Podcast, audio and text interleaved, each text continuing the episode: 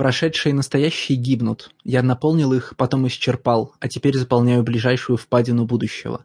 Ты, слушающий песню мою, какую тайну ты хочешь доверить мне? Прямо гляди мне в лицо, покуда я вдыхаю эту ночь. Говори мне по чести всю правду, нас не слышит никто, но я не могу остаться дольше минуты. По-твоему, я противоречу себе? Ну что же, значит, я противоречу себе.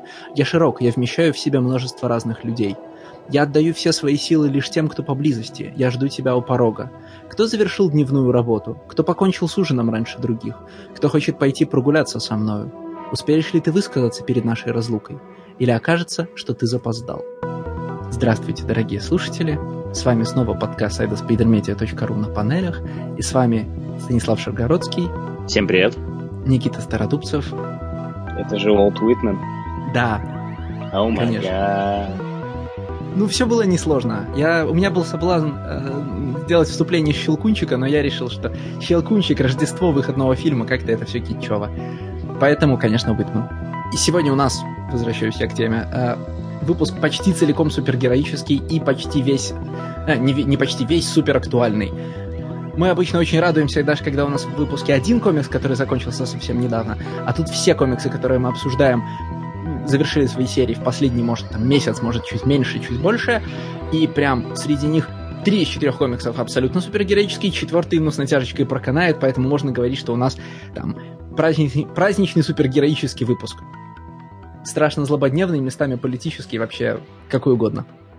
Короче, у нас сегодня максимально мейнстримный выпуск для всех, и, в общем, тут даже особо нечего поворотить нос. Типа, ох уж это ваши альтернативы или эти ваши авторские комиксы. Да, все, что все любят, и все, что не любим мы, или, по крайней мере, все, что нам уже случалось ругать, или то, что мы хотели ругать, но так и не справились. А у нас, кстати, да, ты заметил, у нас 3 из 4 авторов — это авторы, которых мы уже обсуждали. Это, то есть, у нас выпуск коллбэков, а 4-й автор, мы до этого дойдем, мы его совершенно случайно не обсудили. Хотя 2 раза были близки к этому, и вроде даже комикс попадал, но в последний момент он исчезал, поэтому, в общем, это дебют будет для него. Это автор, до которого мы не можем целый год добраться. Но это мы сейчас, на самом деле, с тобой говорим про все время сценаристов, это не суперкорректно. Сценаристы, конечно, сценаристы, да. Да, это не очень корректно. Но учитывая, что в супергероике все-таки первичен сценарист в том плане, что... когда издательство заявляет серию на 12 выпусков, не один сценарист и 12 художников, понятно, да, кто штурман, а кто, соответственно, управляет.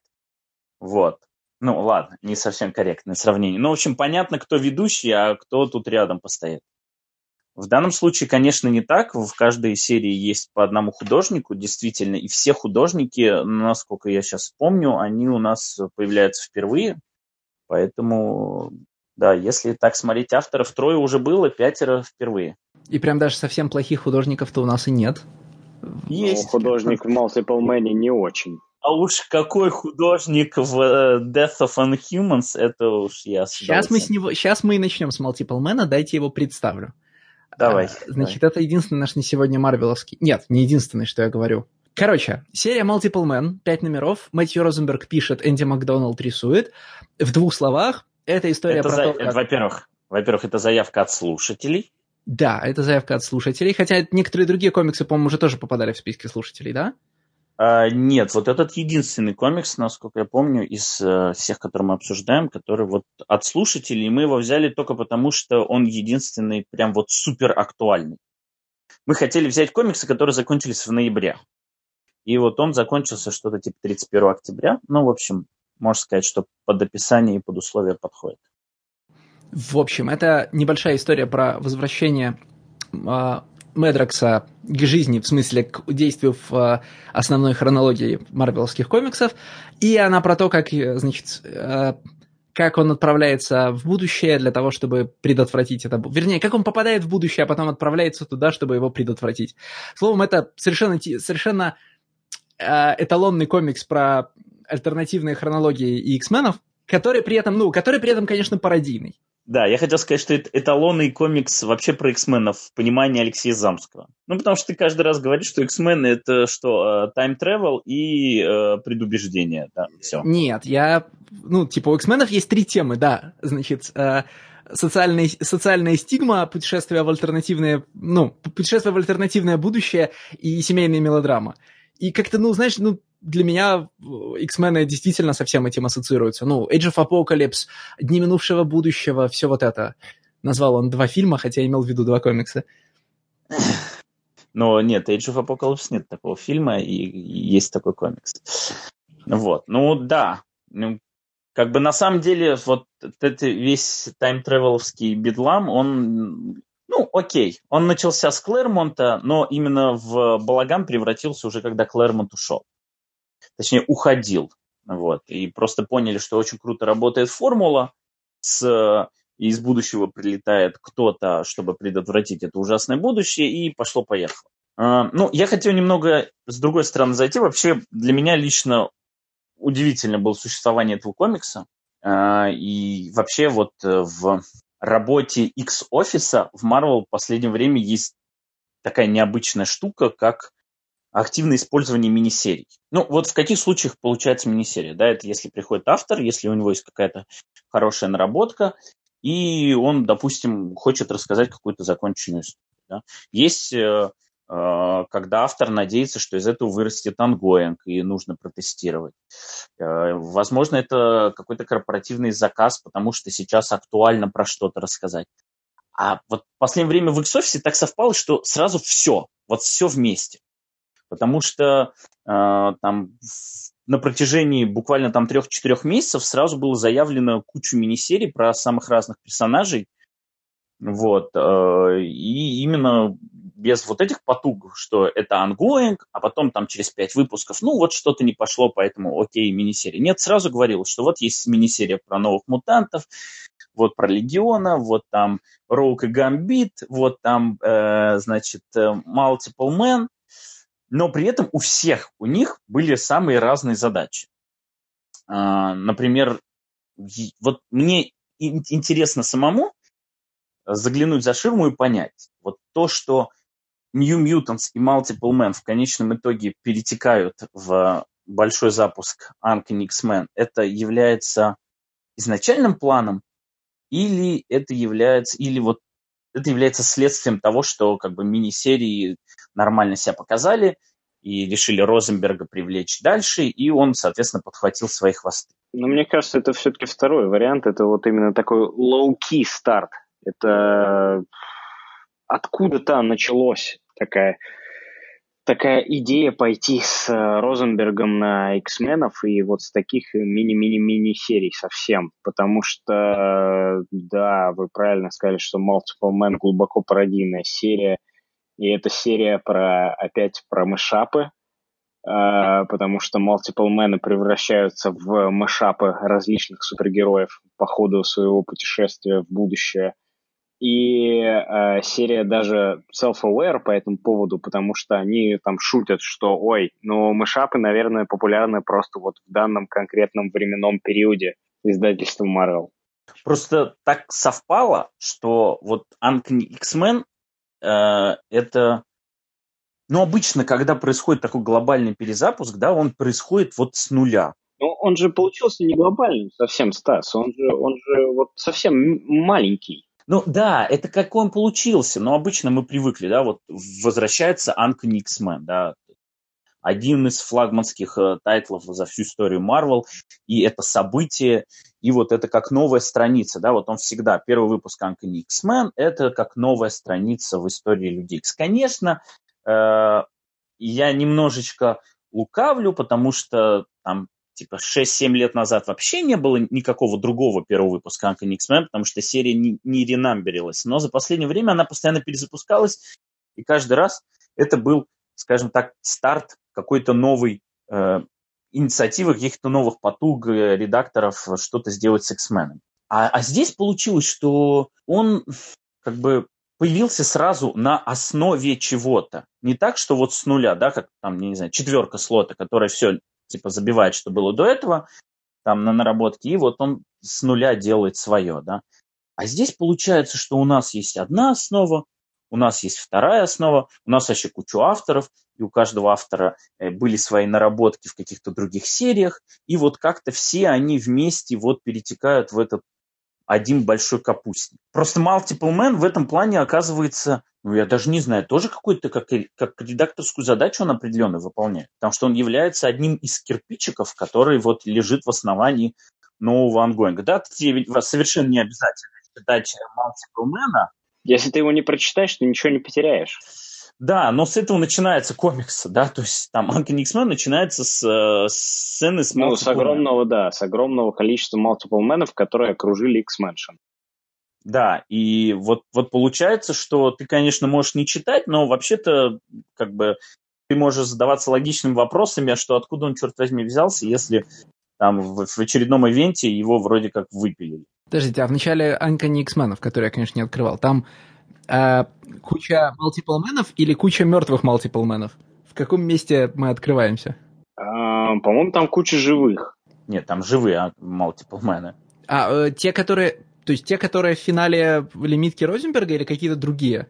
Так как я не читал дальше там условно первого выпуска, да, то как бы до конца непонятно. Да? Ну, я, по крайней мере, не знаю сейчас, я тебе не дам ответ на этот вопрос. Ну, по-моему, это просто такое вот начало, которое связывает как-то его с Multiple Man, а потом там приходит Легион. Это вот про то, что я вам жаловался в чате. Ладно, давай сейчас мы не будем про это, но там действительно это просто как тизер. То есть Multiple Man и сцена с ним, она выступает в роли тизера. Ну просто лимиточка Розенберга, она зачем-нибудь нужна, кроме того, чтобы для самых скрупулезных читателей восстановить существование Джейми Мэдрокс Прайм. Который не Прайм, но не Прайм, да? Ну теперь он будет Прайм, потому что теперь они будут втягиваться в него. Функционально все, ну знаешь, типа, все откатилось. Ну как бы, ну он не тот самый Прайм, но это копия, которая стала Праймом, да? Ну да, это действительно у серии в том числе задача как бы вернуть было Джейми Мэдрокса, которого так беспардонно убили за кадром в чудовищном комиксе Death of X. Так, ну как вам? Давайте уже, собственно, про комикс. Да ну бардак. Ну, будем честными. Но будем честными, да, истории про путешествия во времени с переплетением линий, они, в принципе, очень редко бывают не бардачные. Но X-мены, ну, не X-мены, ладно, марвеловская хронология, в которой можно отрицать любое альтернативное будущее и, в принципе, распутывать любые соединения временных линий словами, и это все альтернативные измерения, она особенно поощряет бардачный подход к истории, где ты, в общем, можешь не сплетать какое-то сочетание элементов сложно, а просто ради фана, значит, бросать героев в прошлое, в будущее, назад в настоящее и уже в другое будущее, ну, а типа в конце ты просто выбрасываешь или убиваешь все ненужные элементы, и все работает. Поэтому где-то уже со второго номера я за событиями Multiple Man не то чтобы я не мог следить. Там все, что происходит на страницах, тебе понятно. Но ты отказываешься, мозг отказывается фиксировать элементы происходящего как сложную головоломку, на которую, в принципе, должны напрашиваться такого рода истории про путешествия во времени, да, и встречу персонажей из разных, временных линий. И ты просто смотришь, что будет дальше, кого покажут, значит, на что еще будет отсылочка, потому что так много отсылочек. И в конце это действительно все тебе не помогает и не мешает, потому что действительно нет никакой головоломки, все это не нужно, у этого всего нет такого триллерного момента, когда все сюжетные элементы со щелчком встают на место. Это просто такая прикольная Дэдпул-стайл серия. И мы можем двигаться дальше, то есть потому что сказать больше что-то про Multiple Man невозможно. Не, я хотел бы добавить, что мне очень понравился момент, что во всем этом балагане с прыжками во времени у этого комикса скрупулезная точность по поводу того, сколько прошло времени. Это так смешно.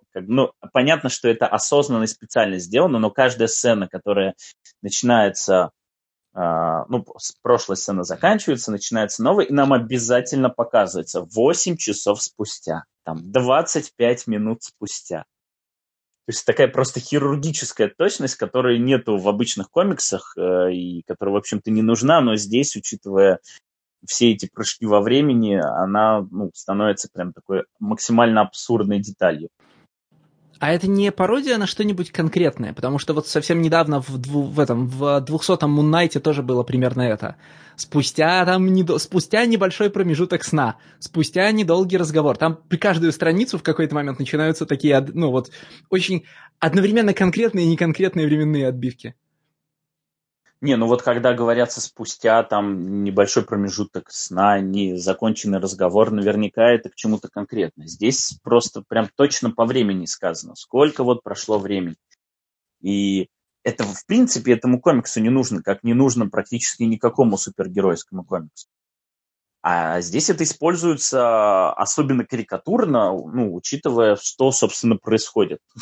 Прыжки на сотни лет вперед, назад, вправо, влево.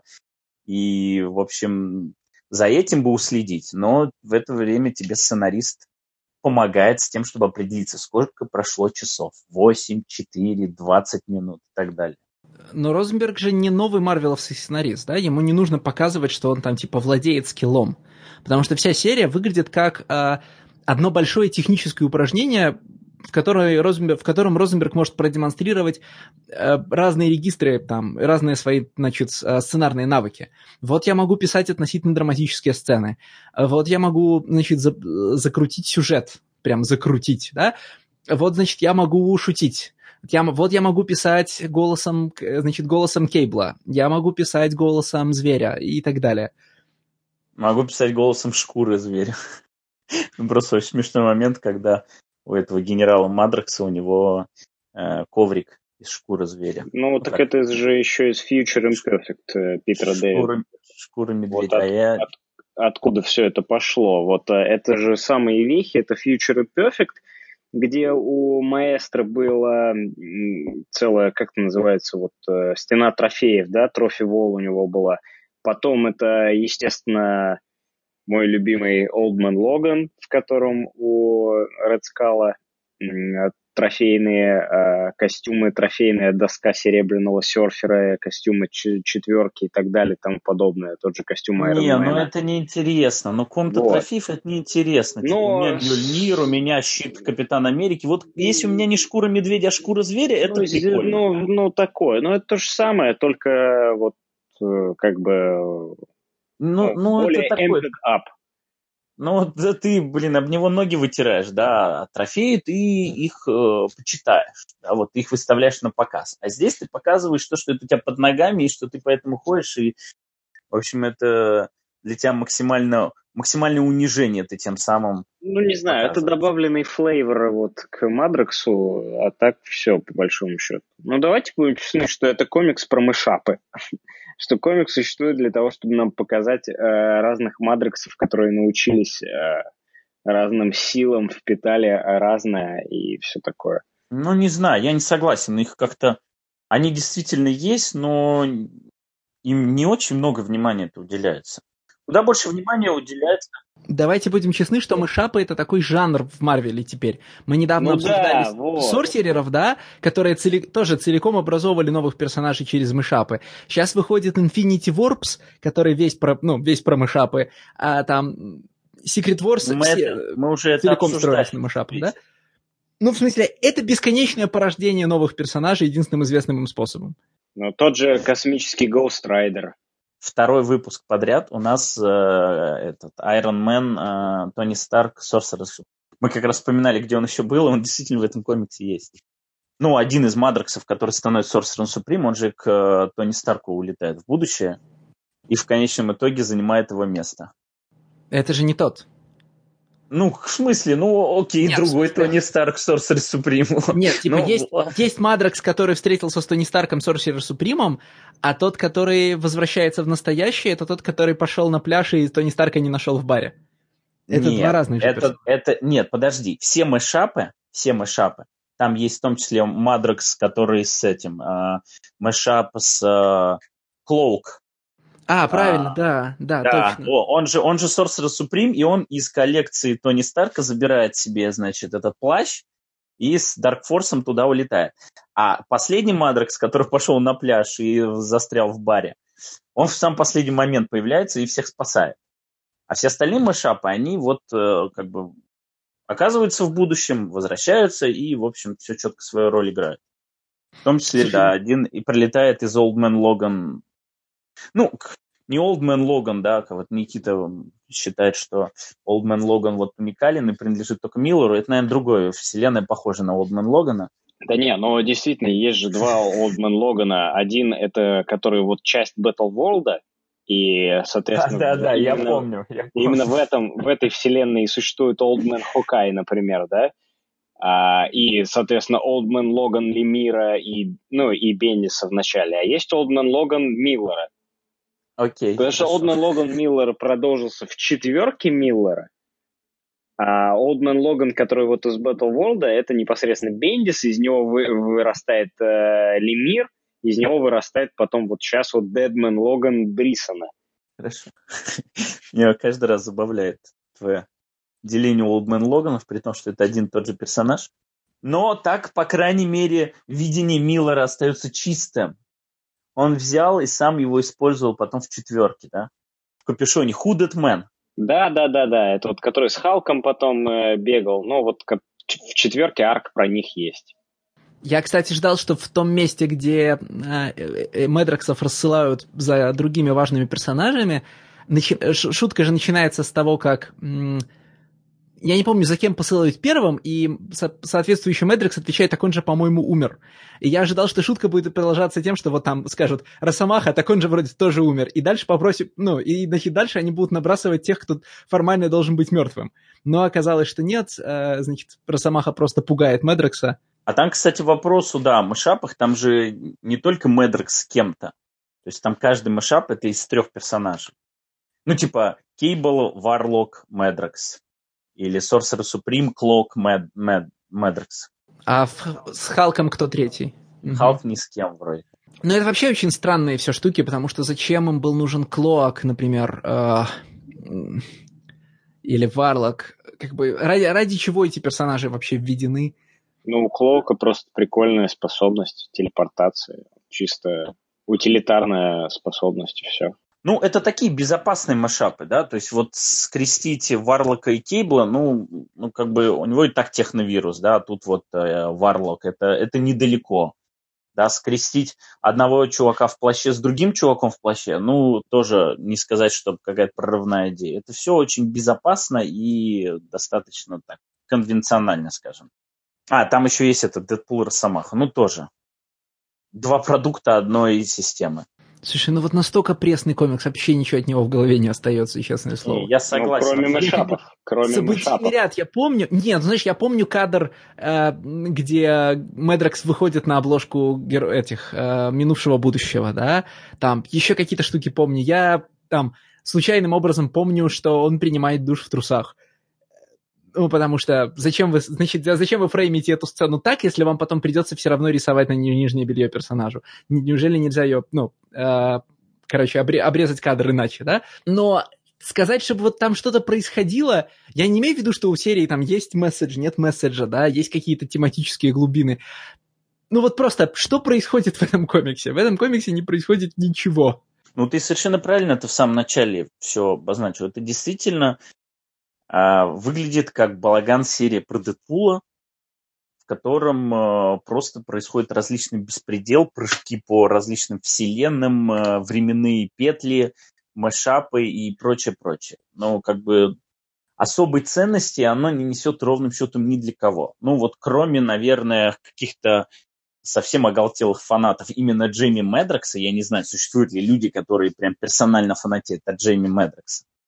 Вот. Либо от, я не знаю, может быть, поклонникам Людям Икс понравится в плане вот этих вот отсылочек, но, господи, кто их и где их уже не делал. Ну и плюс я согласен с тем, что для Розенберга это, такое вот прям упражнение, как упражнение. Мне кажется, просто скучно иногда становится.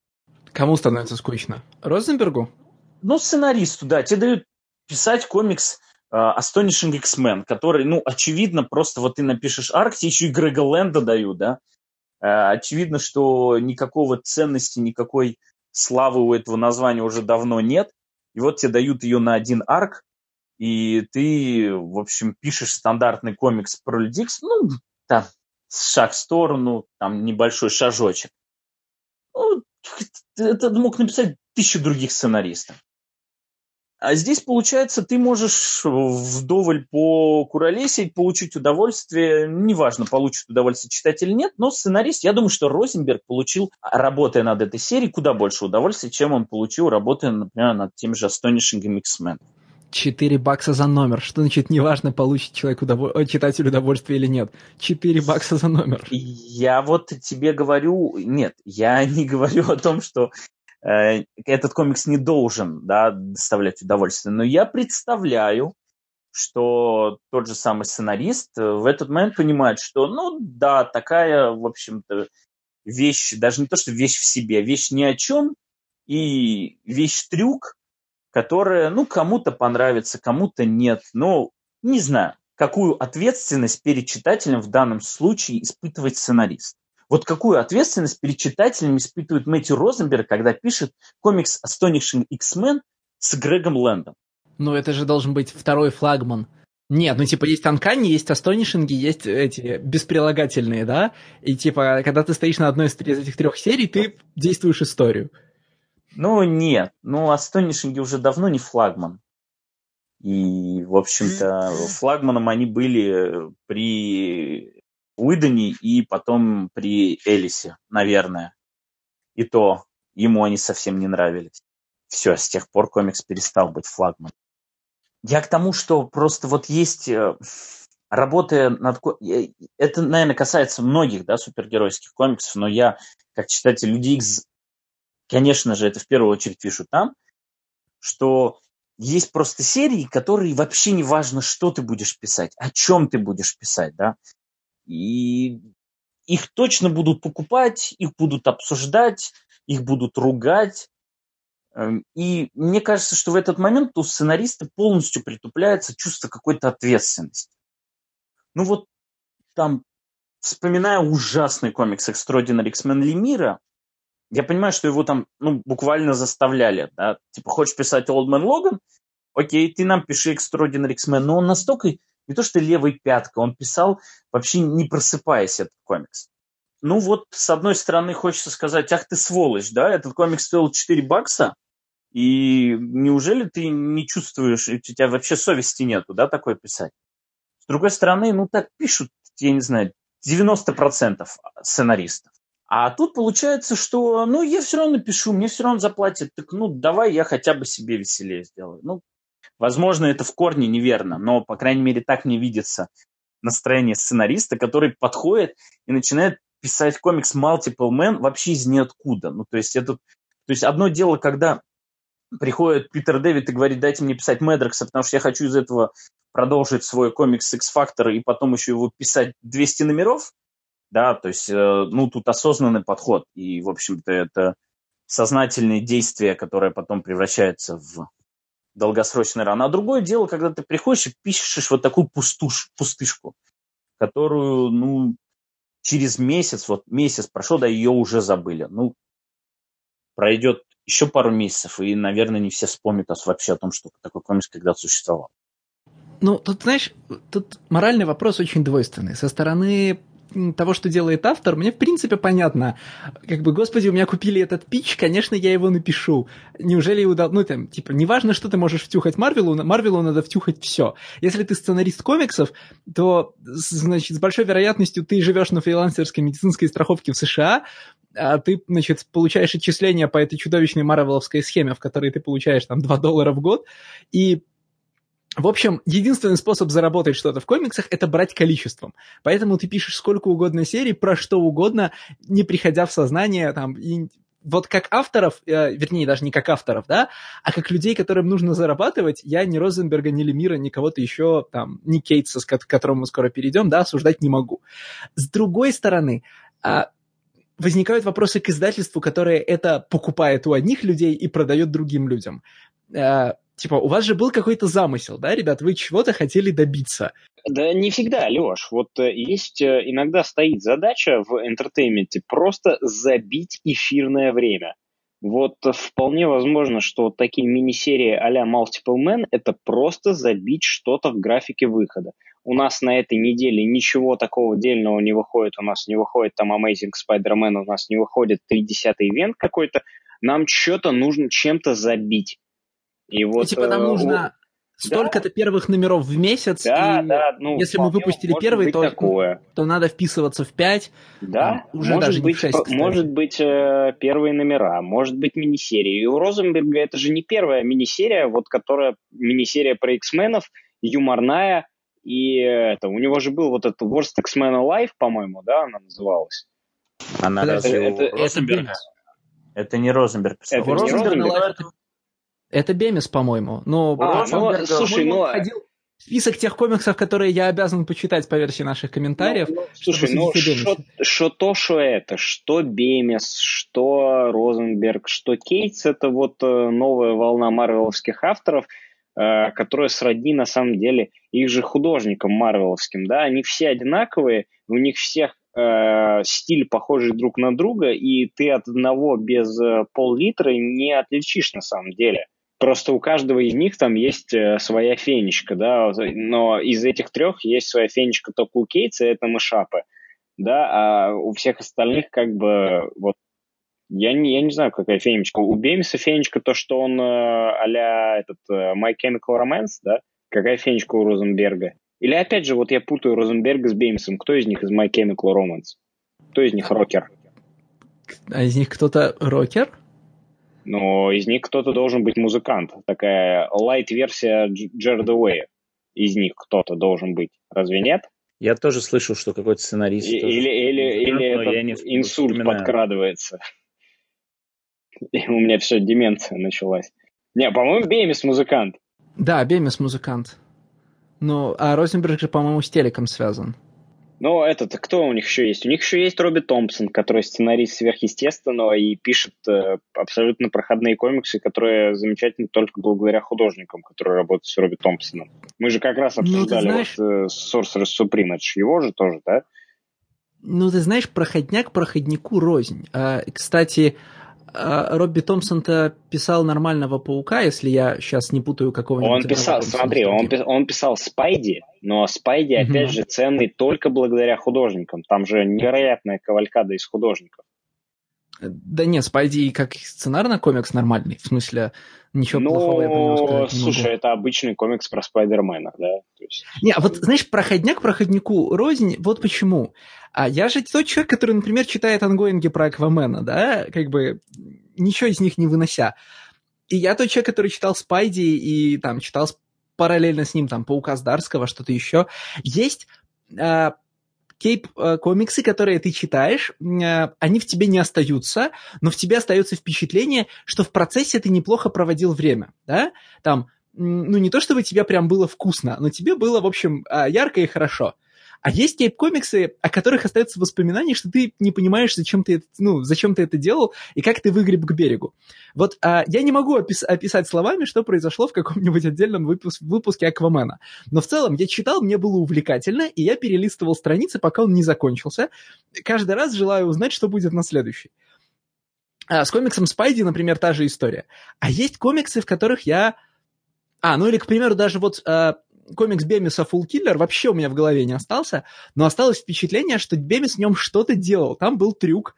Он этот трюк какое-то количество номеров раскручивал, и хотя, в общем, трюком я остался недоволен, я неплохо провел время, пока за трюком следил.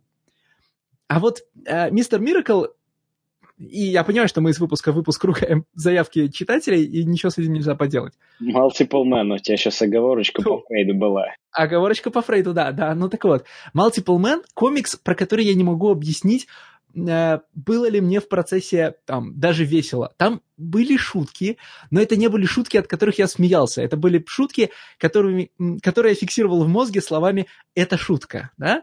Здесь должно быть смешно. Там были повороты, но, опять же, на этих поворотах я не то чтобы там удивлялся или не удивлялся, да, я просто фиксировал тот факт, что это поворот.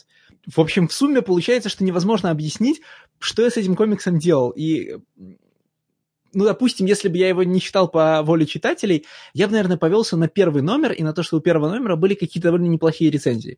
Но сейчас у первых номеров всегда неплохие рецензии. Во-первых, потому что у нас кризис комик-журналистики, а во-вторых, потому что первые номера стараются делать получше. И, кстати, у Multiple Man первый-то номер, ну, лучше, чем остальные четыре.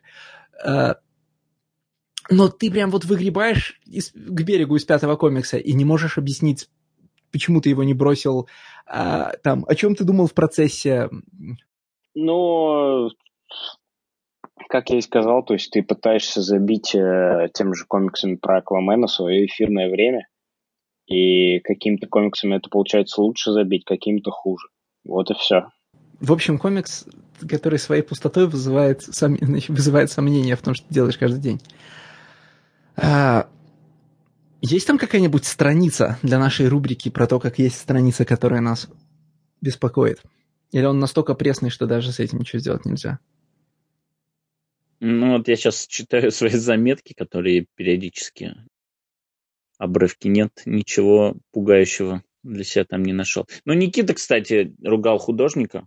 Ну, как ругал, слушай, как ругал. Ну, это художник, который рисует в текущем марвеловском хаос-стиле, который уже всем надоел и от которого все хотят уже избавиться. И они все абсолютно одинаковые. И... Ну, сейчас не 2012 год, чтобы вот это кого-то сейчас возбуждало и кому-то нравилось. Вот такой стиль рисунка, на самом деле. Обложки у него красивые. Конечно. Маркос Мартин обложки рисует. Но вот даже от обложек Маркоса Мартина остается какое-то чувство, что вот халтура. Слушай, ну вот подставь себя на место Маркоса Мартина. Вот ты бы стал выкладываться по полной на обложках для комикса Multiple Man? Да, нет, конечно, но... Ну, и это абсолютно нормально.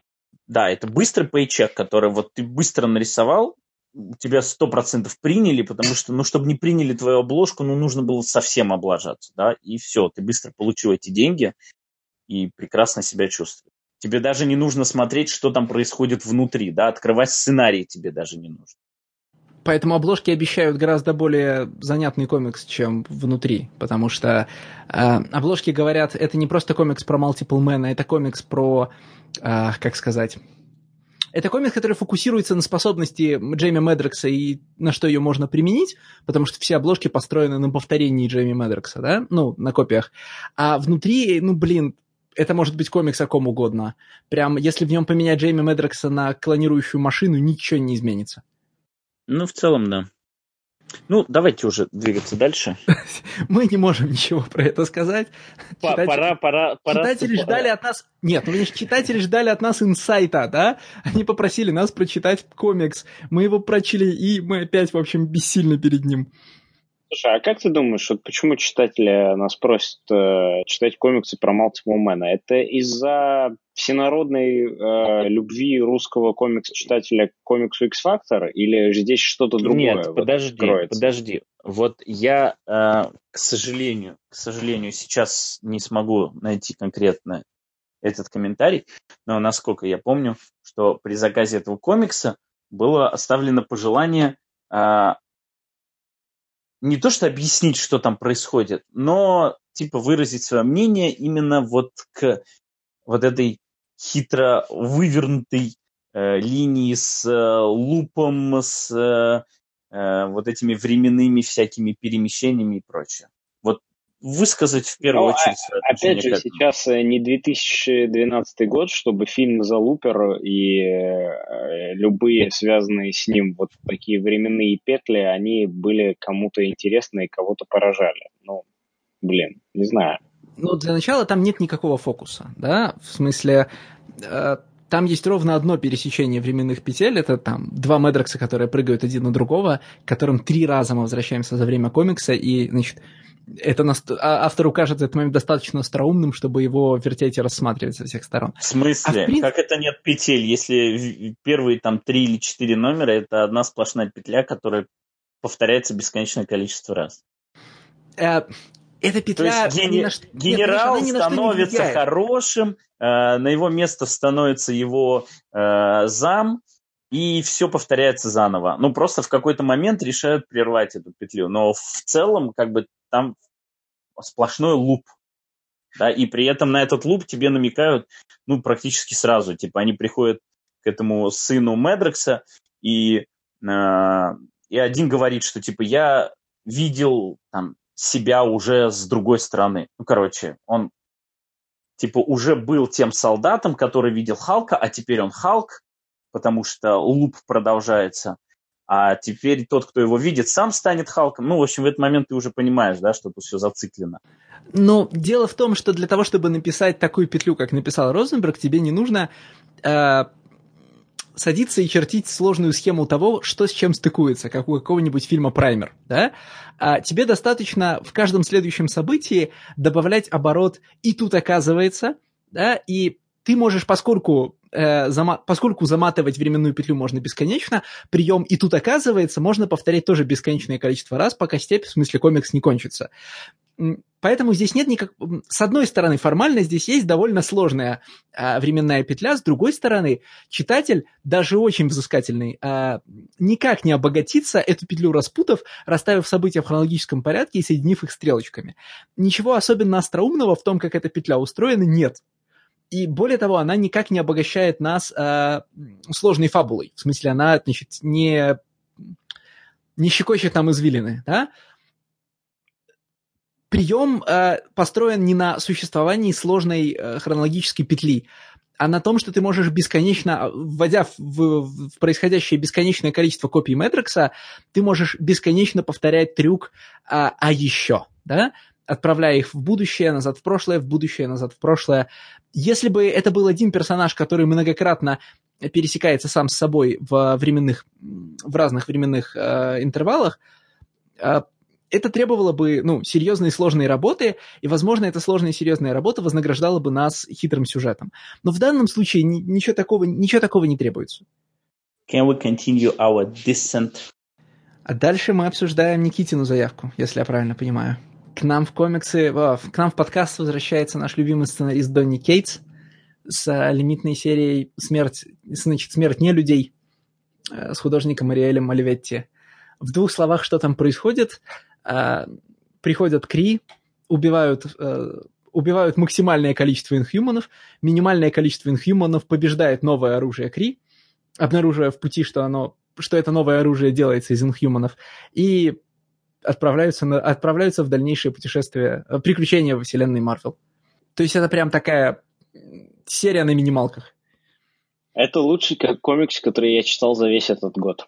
Я вам сразу скажу, что лучше этого комикса я не читал в этом году ничего. Донни Кейтс отмщен, в смысле? Имею в виду из нового, да, естественно, да. Я не говорю, что я что-то там перечитывал, но, наверное, лучшее неправильное слово, но это комикс, от которого я получил максимальное удовольствие, вот, из тех, что выходили в 2018 году. Это вау. Это все, да? Это весь твой восторг. Что происходит? Где я нахожусь? Ну, Никита, видимо, проявляет максимум сарказма. Нет. Здесь это настолько плохо, что даже здесь, хорошо. Здесь да? Нет никакого сарказма. Это комикс, который который по всем параметрам мне не должен был понравиться, да. Здесь есть совершенно эджлордовский злодей, который натурально говорит, что, друзья, это ничего личного, и натурально телепортируется к спине, ну, то есть со стороны спины Блэка Болта и перерезает ему горло. То есть вот как вот этот мой любимый мем «Nothing personal, kid, teleports behind you with a katana».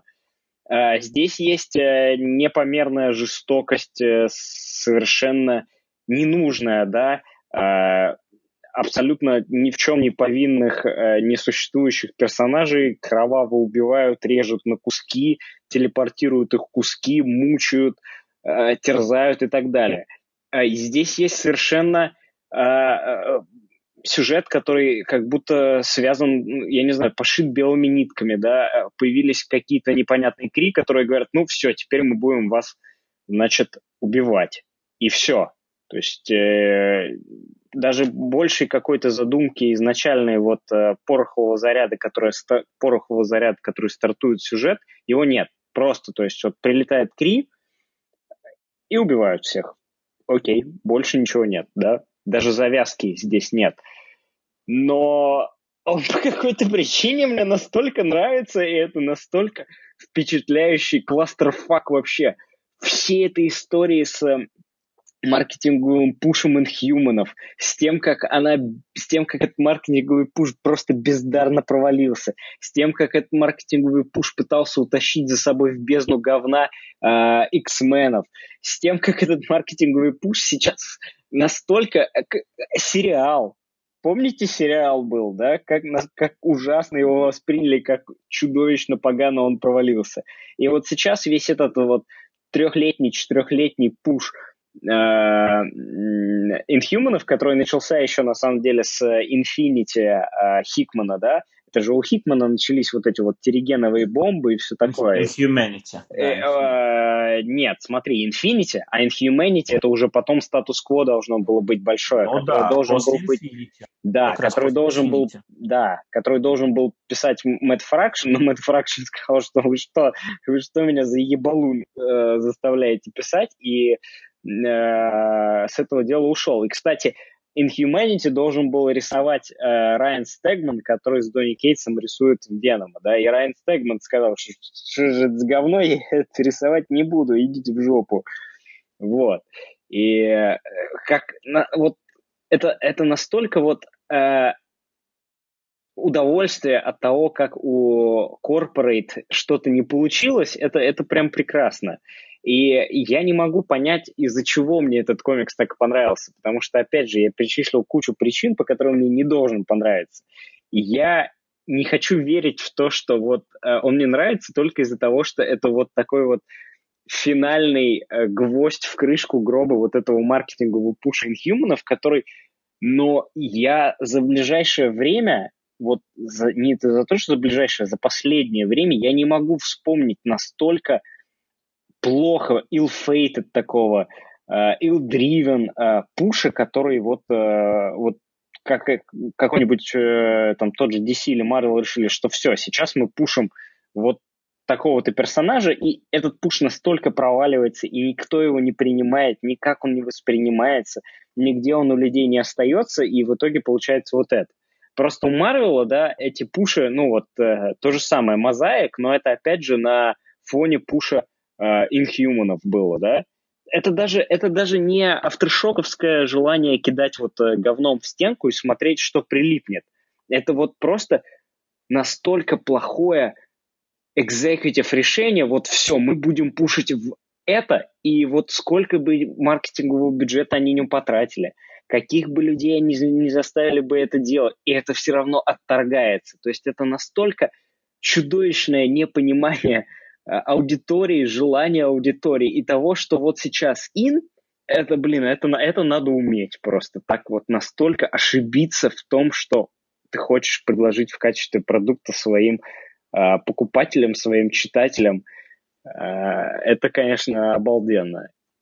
Я все-таки не понимаю. В конечном итоге. Тебе все-таки понравилось, как красиво горит эта мусорка или комикс? Да, вот я не знаю. То есть... Вот в том-то и дело, что я не могу понять, что я был зачарован вот огнем. Вот это просто dumpster fire, реально. Это вот этот вот пуш маркетинговый, это синоним dumpster fire просто. Как в «Симпсонах», вот эта непрекращающаяся свалка из шин, которая горит у них постоянно, и которая считается достопримечательностью Спрингфилда. Вот я не знаю, что мне в этом комиксе понравилось. В том, что... Так, вот... Никит, ты только что сам сказал, этот комикс, по сути, на микроуровне показывает то, чем вообще был весь этот пуш.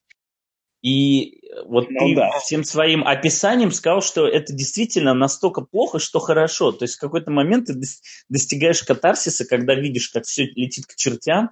И вот, ну, это злой смех, да, вот над всем происходящим. Ну, вот, понимаешь, я не хочу верить в том, что мне этот комикс понравился именно из-за этого. То есть я не хочу быть моррисоновской пустой рукой, моррисоновской джентри, которая листает странички вперед-назад и трансформирует персонажей во времени, заставляя их переживать вот это мучение и вот этот позор заново и заново.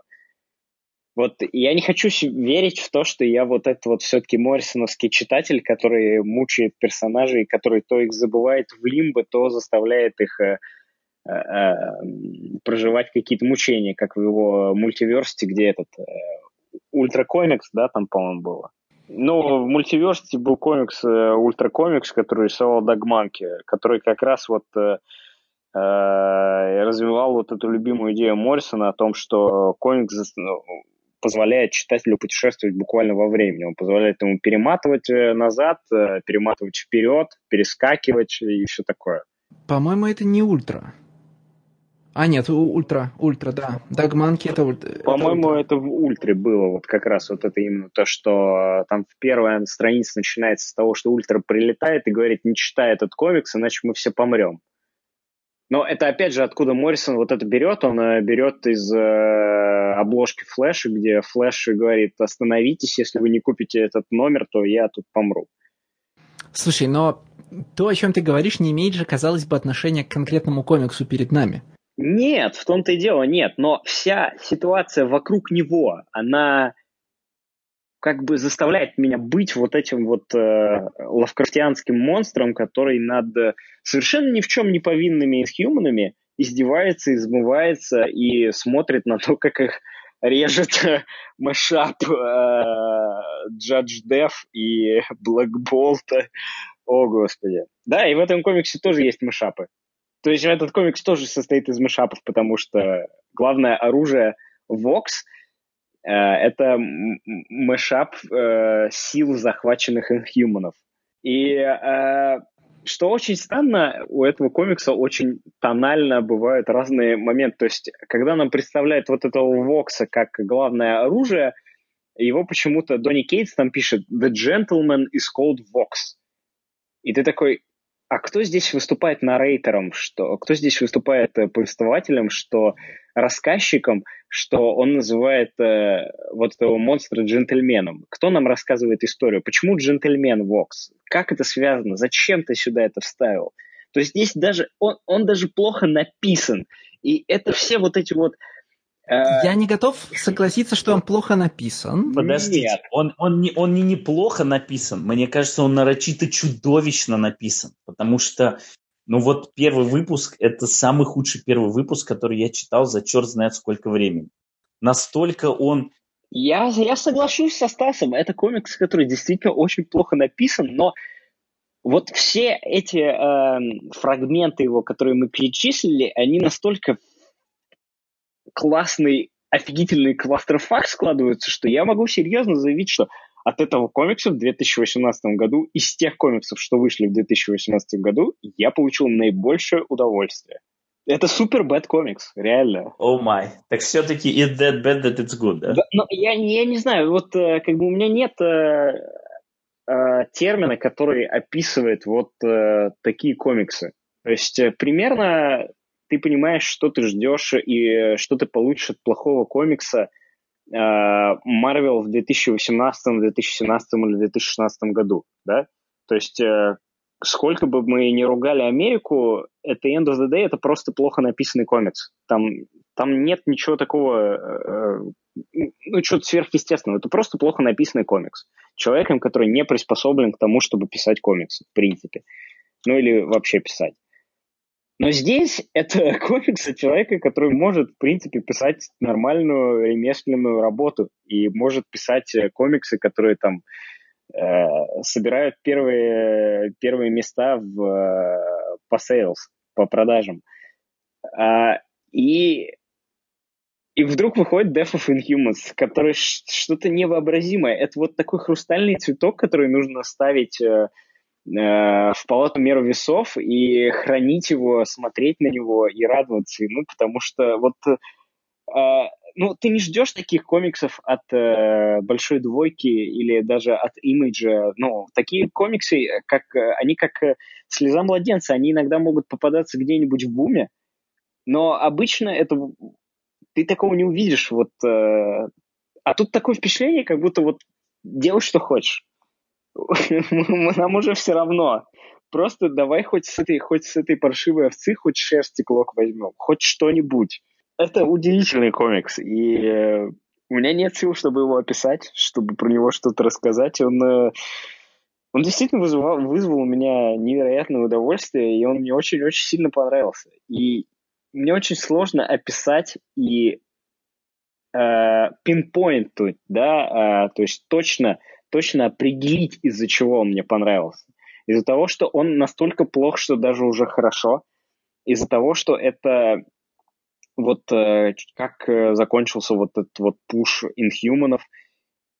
Или из-за того, что просто как бы я люблю, в принципе, вот такие мини-ивентики, которые служат только для того, чтобы уже сделать какую-то редакторскую задачу и закрыть книжку, чтобы уже все уже забыли про это. Мне кажется, честным будет сейчас предупредить слушателей, что должно действительно совпасть какое-то гигантское количество факторов, чтобы этот комикс доставил такое удовольствие, которое доставил Никите. Потому что просто слушая твое восторженное описание, слушатель может подумать, что и ему как бы перепадет такое удовольствие. Вот я хотел бы предостеречь.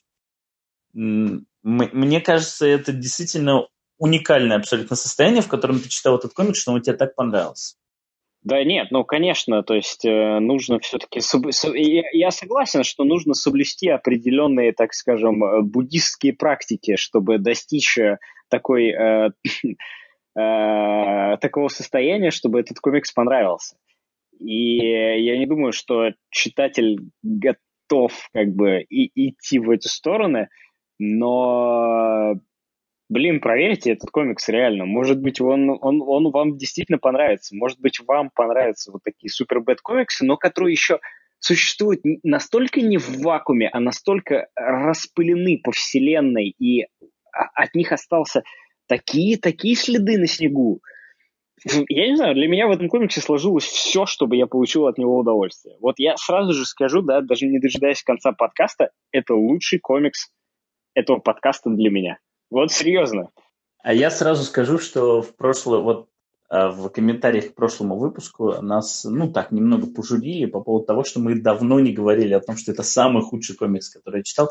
Я с удовольствием скажу, что этот комикс – это самый худший комикс, который я прочитал в этом году. И ты будешь прав, Стас. Ты будешь абсолютно прав. Он просто чудовищен вообще по всем параметрам, по своей структуре, по своему предназначению, по тому, что вообще он пытается донести, что он пытается сделать. И, я не знаю, какой элемент этого комикса не возьми, он... Мне кажется, он нарочито плохо сделан. Просто я отказываюсь верить, что сценарист Донни Кейтс серьезным лицом пишет этот комикс, пишет его таким образом, пишет то, что он там пишет, и уверен, что это кому-то понравится. То есть, возможно представить, да, что какие-то отдельные сцены, которые он пытается делать powerful, мощно эмоциональные, каким-то закадровым нарративом, возможно, он представляет, что по отдельности они могут выстрелить, но чтобы вместе вся непонятная эта жижа кому-то доставила удовольствие, кроме как Никите, и то в таком извращенном виде, мне сложно представить. В этом комиксе очень много базируется на каких-то эмоциях, которые он пытается из тебя выжить, но он, есть английское слово, да, earn it, в русском это заслужить, но это не совсем верно, в английском это более такое лаконичное значение у него. Большая часть эмоций или тех вещей, той реакцию, которую он пытается добить из читателей, он ее не заслуживает. Например, это ниоткуда взявшаяся дружба Локджоя, Беттера и Билла, которая за 2 страницы должна... Это же просто охрененно, да, несуществующие эмоциональные связи.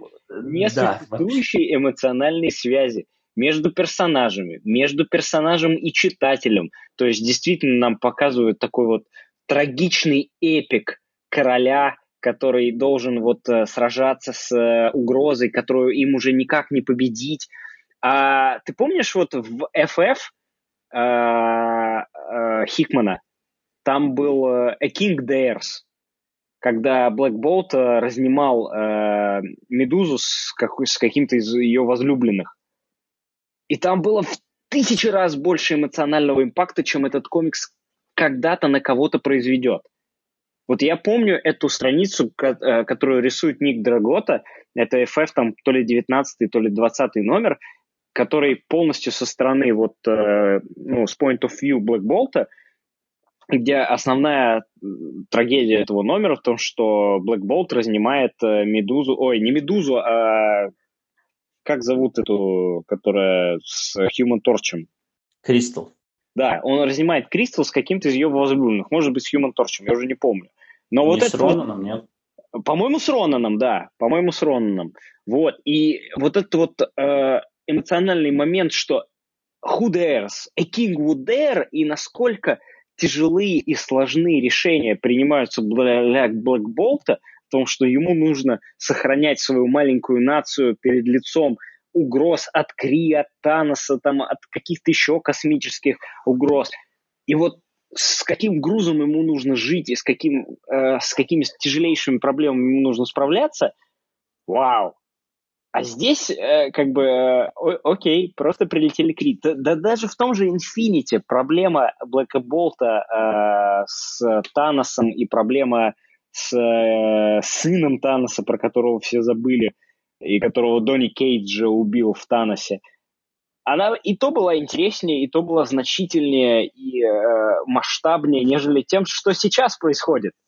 Я, понимаешь, я об этом и говорю, что этот комикс на микроуровне рассказывает то, чем было вообще все это движение, потому что здесь настолько все притянуто, настолько не привязано к тому, что было, совершенно сливается весь этот world-building с королевами Хикмана, совершенно забивается на события War of Kings, где инхьюманы были спасителями Кри. Совершенно нелепым образом привязываются уничтожение Хала, к которому никакого отношения инхьюманы не имеют. Почему-то эксплореры Кри прилетают и зачем-то решают уничтожить Блэк Болта, потому что есть какое-то древнее заклятие, которое, конечно же, выстрелило бы. Но если бы оно выстрелило бы так, как, например, я не знаю, вот у Джонса, вот прекрасно, в Грин Лантерне. Вот кто-то когда-то написал, и он за это зацепился, раскручивал этот маховик там 30 номеров, а потом тебе шарахнул, что вот Блэка Снайд случилось, да. А здесь нам не успевают даже рассказать про профиси, как действительно за 20 страниц уже все происходит. Да, ты не успеваешь прочувствовать угрозу. Опять, он не заслуживает того, что ты на тебя каким-то образом оказалось влияние эти события. Они тебя не могут шокировать в принципе. И вот это еще нелепейшие цитаты про Рим строился не один день, но за один день уничтожился. Господи, слушай, ты знаешь, опять же, этот комикс, он такое впечатление, как будто вот... все сдались по поводу него. Абсолютно все сдались по поводу него. И типа, блин, слушайте, мы настолько обосрались с инхьюманами, давайте просто вот как бы быстренько выжженную землю сделаем, чтобы потом, когда вот придет время пушить инхьюманов натуральным образом, да, вот пуш инхьюманов, он же откуда случился? Он случился из-за совершенно неожиданного успеха Guardians of the Galaxy. То есть у Guardians of the Galaxy... я свою теорию расскажу. Давай, Guardians of the Galaxy оказался cult-following после Эммета и Леннинга. И после этого там долгое время ничего не было, а потом Bleeding Cool написал, что, слушайте, вот как бы Marvel, они зарегистрировали торговые марки Guardians of the Galaxy, и зарегистрировали лицензию, и, кажется, будут делать кино. И все это нарастало, потом случилось замечательное кино, которое всем понравилось, и потом уже пошли бронебойные серии со Стивеном Макнивеном и с Бендисом, и уже дальше, пока это не затухло. Также, в общем... Слушай, ну при чем тут Guardians of the Galaxy? Господи, ну мы же с тобой спорили про это, и про это все говорили. Это действительно все, это все из-за киноправ, да? Понятно, да, что это они не могут использовать X-менов, да. Конечно. Притом это навязывалось, понимаешь, Guardians of the Galaxy... Конечно, навязывалось. Но я и говорю, что Guardians of the Galaxy, они органично получились. Нет, Никит, подожди. Ну, давай. Нет, подожди. Давай. Guardians of the Galaxy – это был выбор самого Файги. Понимаешь, он как экзекутив-продюсер, он выбрал этот комикс, он выбрал. Ну, в смысле, он руководит всей этой Marvel Studios, да, и он выбирает, какие проекты будут дальше. И Guardians of the Galaxy, ну, я уверен, что это был в том числе его инициатива. А Inhumans, которые изначально заявлялись как фильм, очевидно, ему были навязаны. Притом навязаны были этим, Айзеком Перлмутером, или как там его правильно фамилия, вот, который все бесился с того, что ни четверка, ни X-Men ему не достаются. И тогда была вот эта борьба, да, кто будет за что отвечать. И в конечном итоге, когда Файги сказали, что все, ты главный за кино, а вы типа отвалите, занимаетесь комиксами и своими ТВ-сериалами, Inhumans тут же пропали с киношного расписания. Тут же их выбросили в чертовые агенты щита, тут же их выбросили просто на задворки вот этим вот сериалом с NBC. А вы его видели вообще? Вы его смотрели? Я смотрел одно видео на Ютубе, где шоукейсят спецэффекты волос Медузы. И ну, это просто, я помню, про MTV был какой-то бутлеговский сериал а-ля про Людей Икс. Вот это, ну, в 2000-е годы, когда я еще маленький был, вот это из разряда того же. То есть это настолько плохо. Он назывался, по-моему, что-то типа «Мутанты Икс». Он назывался «Мутанты Икс», и он не был бутлеговский. Он был вполне официальный. Ну, я всегда его воспринимал как бутлеговских X-менов, потому что «Мутанты Икс», ну, камон. Ну, это, по-моему, Marvel делал по «Мутанты Икс», но он не мог делать по X-менам, потому что права были у Фокса. По-моему, тогда они уже не имели права делать про X-менов. Ну, в общем, к чему? Что Inhumans совершенно очевидно пушились, чтобы заменить X-менов. Совершенно очевидно придумывался вот этот вот трюк с тем, что пройдет облачко, убьет мутантов, сделает новых мутантов, но они не мутанты. И их совершенно прекрасно можно внедрять в Marvel Cinematic Universe. И, в общем, давайте мы будем пушить как можно. И никакого отношения Guardians of the Galaxy, в моем понимании, они не имеют. Если это рассматривать как такой же, как бы, B-комикс, да, то есть вот там Iron Man, Капитан Америка, это, ну, понятно, А-серия, да, и, соответственно, она может быть одним из драйверов. А вот Guardians of the Galaxy и Inhumans – это неочевидный выбор был со стороны киношников. Но, как бы, понятно, что один этот выбор был осознанный, а другой был выбор навязанный, который в конечном итоге, слава богу, не сложился, и, слава богу, превратился действительно вот в это вот посмешище под названием сериал. Как это? Восьмисерийное кино, которое в Ваймаксе показывали. Ну, вот ты видишь, что в этом комиксе просто сложилась вот вся... Ты понимаешь, что это... кульминация вот всего вот этого трехлетнего позорища просто. Это неприкрытое абсолютно. Оно настолько неприкрытое, и прям в лицо тебе показывают, как прилетают Кри и уничтожают всех этих новых инхьюманов, которых там 3 года делали, там, лидеров новых, там, и прочее. А тех, кого не убили, их Black Bolt в конце добивает просто еще, потому что он... Слушай, ну это просто вот, такое впечатление, как будто вот кинули ядерную бомбу и все, слушайте, давайте делать вид, что этого позорища не было, все, вот давайте все сделаем вид, что забудем, этого не было. Офигенно. Это понимаешь, вот это комикс, это аналог фразы, которую используют американские политики. Mistakes were made. Типа, ошибки были сделаны, все. Я думал, ты сейчас какой-нибудь фубар скажешь. Значит, смотрите. По-моему, это был нормальный комикс. И после всего сказанного я должен очень осторожно входить на эту территорию. И как бы, ну, вы понимаете, да, у меня специфическая, как у нас всех, история с Донни Кейтсом. То есть я не готов его... Ну, не стал бы его хвалить на пустом месте и по инерции, да. Я не читаю комиксов про инхьюманов. Ну, так сложилось исторически, без каких-то специальных предпочтений. Просто они не попадают в руки. Я читал то, что собирается под одной обложкой в Inhumanity, но просто потому, что я как бы... Ну, когда я читал Хикманских Авенджеров, как бы я читал много окружающих их комиксов по ряду причин, в том числе профессиональным. И я как бы обычно не читаю марвеловские ивенты, а это технический ивент-серия, в смысле...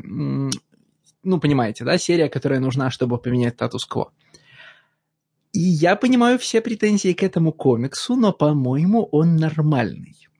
В смысле... А что ты вкладываешь вот в слово «нормальный»? Да, сейчас я раскрою эту мысль. Значит, с определенного момента существует всего два способа в Марвеле писать эпик. Это способ Джонатана Хикмана и способ Джейсона Аарона. Первый из этих способов я понимаю, но не разделяю. Я начитался комиксов Джонатана Хикмана в Марвеле, и все они написаны, определенным очень языком, и все вслед за Хикманом повторяют этот способ, целиком состоящий из коротких припечатывающих выражений. Вот этот вот «a king would dare», да, там еще что-нибудь. Я не знаю, я еще не дотяну сейчас до полки, на которой стоит Infinity, чтобы там, потому что там на каждой второй странице будут такие припечатывающие формулировки, во время которых должна звучать эпическая музыка. И вот у тебя большой кадр, на нем происходит какое-то номинально важное событие, и оно приколочено к странице плашкой из 2-3 слов, от которых ты должен ахнуть. Второй способ писать эпик – это способ Джейсона Аарона, который мы обширно обсуждали в подкасте про Тора. Можно вернуться и переслушать.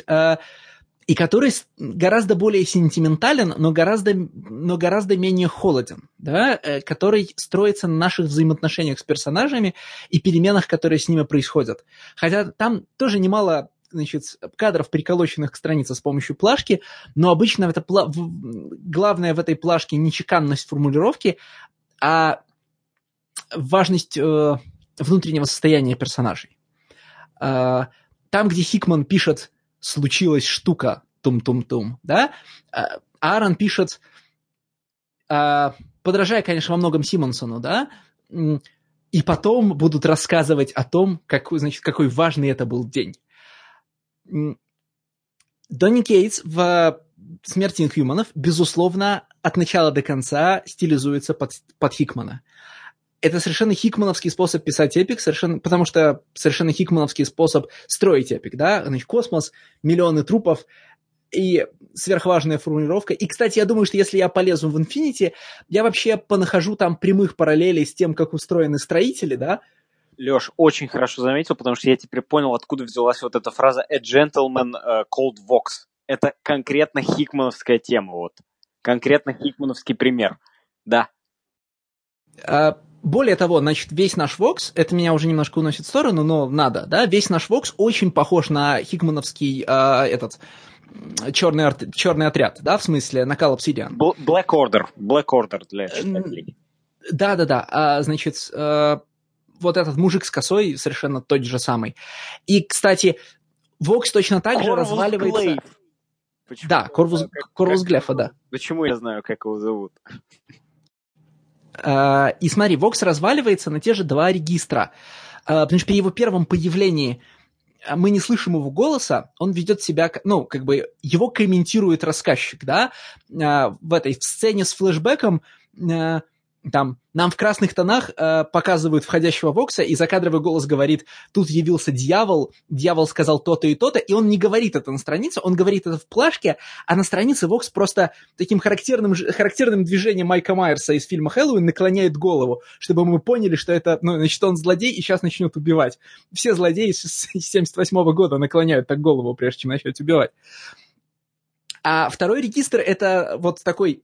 аароновский уже регистр, когда появляется герой, злодей, да, он говорит собственным голосом, он произносит драматические фразы.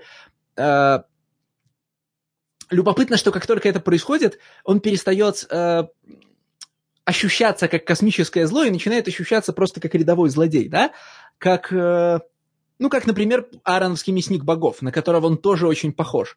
Не в том, как он нарисован, а в том, как он себя ведет.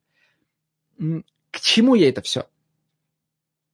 К тому, что с точки зрения того, как должен быть написан марвеловский эпик и чего ждут от него марвеловские читатели, «Смерть инхьюманов» нормально работает. Она играет с очень плохо сданной рукой, потому что никому не... Значит, потому что у нас есть набор необъяснимых событий из других комиксов. Если я правильно понимаю, Кри прилетели в другом комиксе, да? Вот эти эксплореры вернулись. Халу уничтожили в другом комиксе. Почти никаких все. Эксплореров... Ты понимаешь, в чем дело? Что... Там же... В том-то дело, что нет никакой абсолютно привязанности. Халу уничтожена в другом комиксе, в котором инхьюманы не появляются вообще никак. Не, инхьюманы, конечно, не появляются. Я имею в виду, что... Они не имеют никакого отношения к событиям. Понимаешь, вместо того, чтобы поставить звездочки на те комиксы, которые действительно имеют значение, типа War of Kings, где инхьюманы были в составе Крии, были их лидерами, он ссылается на комикс, который вообще сбоку припеку к инхьюмансам и вообще с реально белыми нитками шит. Но наверняка прямо сейчас его купочка идет в магазины, разве нет? Это звездочка прямо сейчас купить. Не, Black Vortex вышел пару лет назад, и он тогда уже никому не был нужен, а сейчас-то и подавно. Это вот буквально тебе говорят, типа, а помните тот комикс, который вообще никакого отношения к этому комиксу не имеет? Ну, вам не обязательно помнить, там уничтожили Halo World. И вот почему-то решили отомстить за это Black Bolt. Вот это действительно, ну, я повторяюсь, это действительно притянутая фигня, такая же, каким был весь этот пуш. Но из чего-то же надо было собирать завязку. Из каких-то комиксов же нужно было организовывать замес. И все же это можно было сделать лучше. Можно было покопаться действительно в старых комиксах про Крии, про Inhumans. Можно было действительно попробовать вернуться к событиям War of Kings и найти там что-то, пару зацепок. Да? Вместо этого совершенно какой-то левый комикс вспоминается, и к нему привязываются Inhumans. Это комикс, сделанный из ничего, просто из ничего абсолютно. Понимаешь, любой эвент, у него есть хоть какая-то база, ну хоть какой-то намек на конфликт, который действительно можно вот так раскрутить и сказать, окей, ладно, вот да будем считать, что действительно был оставлен маленький-маленький хвостик. А этот комикс сделан из ничего. Так просто я же тебе говорю, Космос Хикмана работает точно так же. Сейчас прилетят мэпмейкеры, сейчас придет какой-нибудь черный лебедь, сейчас, значит, мэпмейкеры, картографы, да, сейчас еще что-нибудь случится. Все эти сущности вынимаются просто вот из воздуха, из антиматерии в космосе, да, и набрасываются. Потому что Хикман, он строил свой мир в Марвеле. Он действительно во всех своих сериях он линковал и делал один какой-то глобальный эпик. То есть можно было взять просто все комиксы Джонатана Хикмана и увидеть, как все везде как-то где-то было связано. Ты видишь, Леш, насколько живучими оказались вот эти придумки Хикмана, да? Тот же самый Black Order, там блистательно блистает суперзвездами в кино. Black Order'у, кстати, посвятили мини-серию с Филиппом Таном, потому что, видимо, настолько это hot new property. Ты видишь, что придумки Хикман, они живучи. Некоторые из них, да, то есть Black Order очень живуч, да, там Экс Нихило пропал, да, там что еще, FM. Невесты Блэк Болта были уничтожены в этом комиксе. Да, кстати. Вот, поэтому как бы придумки... Хикмана, они живут, и они живучие, они выползают в общую мифологию. А вот кейтсовские просто Кри, которые типа, мы Кри, но только экстремисты. Они прям доверительно сразу же нам с первых страниц заявляют. Мы как Кри, но только мы плохие Кри. Но прям совсем плохие. Кри никогда не были хорошими. Так самое интересное, что если бы это была какая-нибудь, роуг милитаристская организация, которая просто выпала из общего курса событий за несколько лет и типа прилетела, и нужно было на ком-то выместить агрессию, это бы что-то объяснило.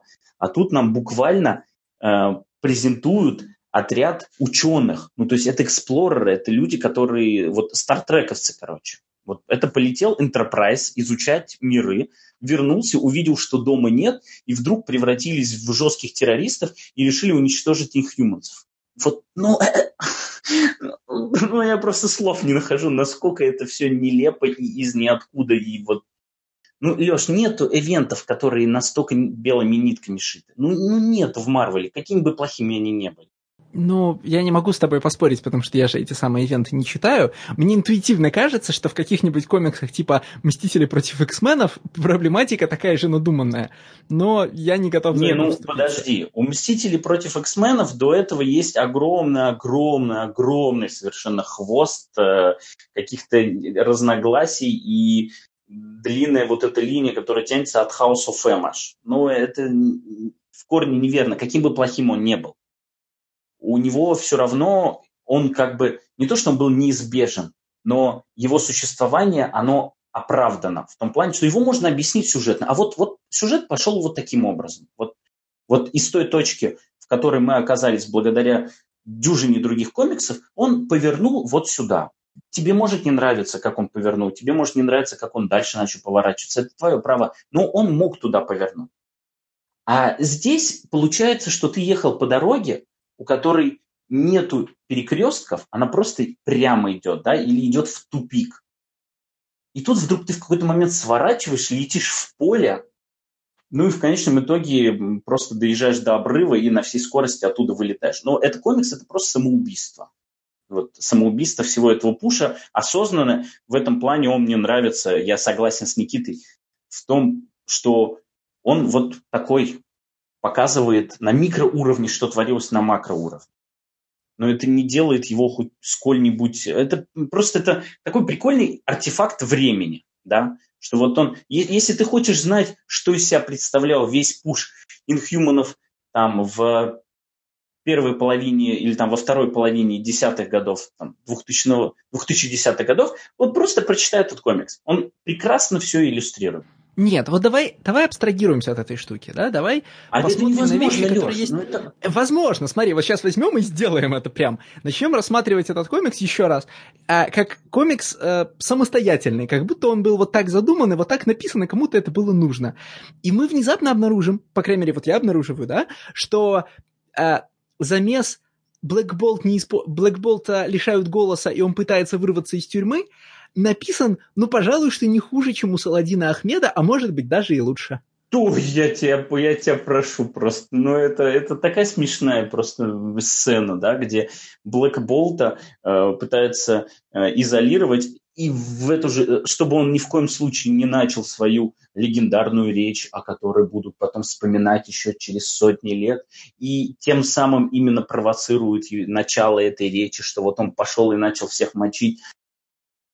Ну, я не знаю, Леш, это ужасно. Я просто читал, и это даже не настолько ужасно, что ты начинаешь улыбаться, да? Ну, это просто ужасно. Я согласен, что вообще любая попытка взяться за Блэк Болта сразу выдает, как бы сказать, творческое банкротство человека, который это делает. Я просто вот даже не знаю примеры авторов, которые бы работали с Блэк Болтом и могли что-то из него выжать, потому что это настолько сложный персонаж для игры по марвеловским правилам, так или иначе ты пытаешься либо его ограничить, либо урезать, либо спихнуть побыстрее со страницы, потому что это, во-первых, персонаж фантастической разрушительной силы, и тебе нужно создавать для него ставки суперменского размера, чтобы можно было хоть о чем-то говорить. А во-вторых, это персонаж, который автоматически придает вес любой реплике, вложенной в его уста, да? Все, о чем говорит этот персонаж, автоматически становится супер важным и супер драматическим, потому что оно несет разрушение. И каждый сценарист так или иначе либо избегает необходимости позволить Блэк Болту что-то сказать, и каждый раз это делается очень плохо, ну, потому что ты же прям видишь, как они придумывают способ лишить Блэк Болта голоса и соскочить с проблемы. Либо тебе нужно описать огромную речь, ну, не огромную, а, как бы сказать, очень весомую речь, или хотя бы реплику, которую Блэк Болт произносит, и это вскрывает, значит, твое банкротство. Потому что в первом, кажется, номере, да, еще в первом Кейтс говорит... Никто так, как Блэк Болт, не знает цену словам, и он, пожалуй, что лучший как это сказать? По-русски переговорщик? Нет, он использует слово «коммуникатор», ну, в смысле, лучший доноситель мыслей словами на свете, да? «Коммуникатор» — это очень широкое слово. А потом, значит, Блэк Болт начинает языком жестов говорить как нормальный человек, да, в смысле? Да, да, я тоже хотел сказать. Без всякого веса. Это же просто капитуляция, да, что сначала вот вся мощь Black Bolt'а заключается в том, что он молчит, и во взгляде его читается вот все это могущество, и вот ты можешь не понимать, но ты как бы понимаешь, да, вот ощущаешь. А тут она вся нивелируется тем, что он начинает языком жестов разговаривать, а потом его лишают голоса, и он начинает разговаривать как обычный человек. Но это же... Но, да, неужели это лучше, чем у Саладина Ахмеда? Так и у Саладина Ахмеда тоже все было... Ну, если не Нет, трогать... Мне не нравился комик Саладина Ахмеда, но он не был настолько плохим, понимаешь? Я говорю только о том, что... Ну, не только, да? Я говорю о том, что сценарист работает с очень плохо сданной ему рукой. Практически все трюки, которые... Ну, либо ему в руки попали сложные задачи, типа обыгрывания Black Bolt'а, либо ему в руки попала, нерешаемая завязка, типа за 5 номеров весомо перебить Inhuman'ов. И, конечно, ему приходится апеллировать к регистрам эпики, с которыми ему некомфортно работать. С Black Bolt'ом это хикмановский эпик, с Беттером Биллом это, отчетливо читающиеся аароновские приемы, когда... сверхмрачная страница «Что ты сказал про Локджо?» перебивается кадром, в котором Горгон говорит «Нифига себе сердитая лошадь». Нет, там кадром с этим же Беттером Биллом, где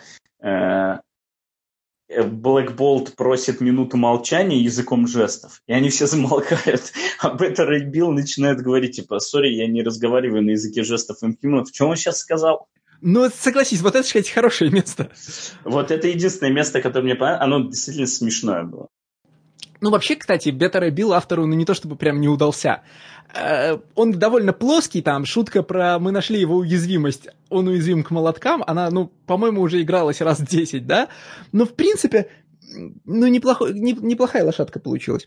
То есть, я понимаю, да, есть абсолютно слитые в этом комиксе персонажи, как Карнак. Но, опять же, да, показательный пример. Что делать с Карнаком, не знает никто. Даже Уоррен Эллис написал не очень хороший комикс про Карнака.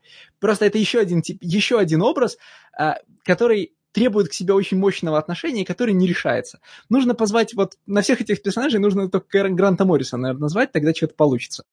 Ну, как помните, да, у Гранта Моррисона есть концепция великого комикса про Сайфера, да? Нет. Ну, Сайфер — это X-Man, который умеет говорить на языке... понимает все языки, умеет на них говорить. Который лингвист. Да. Но формально его способность говорить на языке каждого собеседника. И у Моррисона где-то в каком-то интервью есть концепция о том, что это делает Сайфера мутантским Иисусом. В смысле, что он способен говорить на совершенно любом языке, и, следовательно, мы должны говорить, он говорит на языке звезд, да, он способен коммуницировать со стихиями, он должен иметь возможность понимать слова, которые ты не можешь сказать, потому что, он должен понимать тебя, даже когда ты плохо справляешься с выражением своих мыслей. Да, это то, что потом Зеб Уэллс в своем ране на «Новых мутантах» как-то реализовал. То есть он доводил до того, что Сайфер способен понимать язык тела, поэтому его невозможно ударить, например. То есть он идеальный боец, потому что он читает твое тело лучше, чем ты сам. Это просто один из примеров того, что он может ассоциативным образом читать. От Карнака, да-да-да. Кстати, в комиксе Донни Кейтса, у нас Карнак ни разу в бою не находит чужую уязвимость. Can we move on? Нет, я там... Что ты, тут так много можно говорить. Я хотел как раз спросить, почему всех неважных персонажей убивают энергетической косой, но как только дело доходит до важных персонажей, главный злодей достает финку. В чем, так сказать, художественный прием? Почему Карнака нужно убивать ножом в печень? Или нет, не в печень? С особой жестокостью. А может быть, Карнак — это тот персонаж, который хрен его знает, понадобится он потом, вот после выжженной земли, или не понадобится? Вроде как понадобится, поэтому давайте его резать ножом, а не так, чтобы вот уже не вернуться. Мне кажется, Карнак же такой 4-й по значимости Inhuman вообще. Ну, в смысле, если ты вспоминаешь, кто есть в Inhuman... Разве умер Карнак? Нет, он-то как раз и не умер. Он в Inhuman умер. Он в Inhumanity умер. В Inhumanity начинается тем, что Карнак решает выброситься из окна вот а-ля комедиан, да, только он сам. То есть он видит, что все настолько хреново, что делать ничего не стоит. То есть он видит типа the ultimate weakness in the world и решает самоубиться. И с этого начинается Inhumanity, да. Inhumanity, в принципе, оно про то же, да, что мы убиваем старых инхьюманов, да, и даем вам кучу новых вместо них. А после этого случился Secret Wars, и как бы Карнак снова, и Карнак превратился в эмо-бомжа. Ну, то есть у него стал дизайн совершенно какой-то непонятный. Эмо-бомж. Отличное описание. Короче, я говорил просто, что комикс-то, ну, терпимый, в том плане, что... Нет, не слушайте Алексея, ну нетерпимый, ну прекрати, пожалуйста. Ну, что, зачем ты людей дурному учишь, я не могу понять.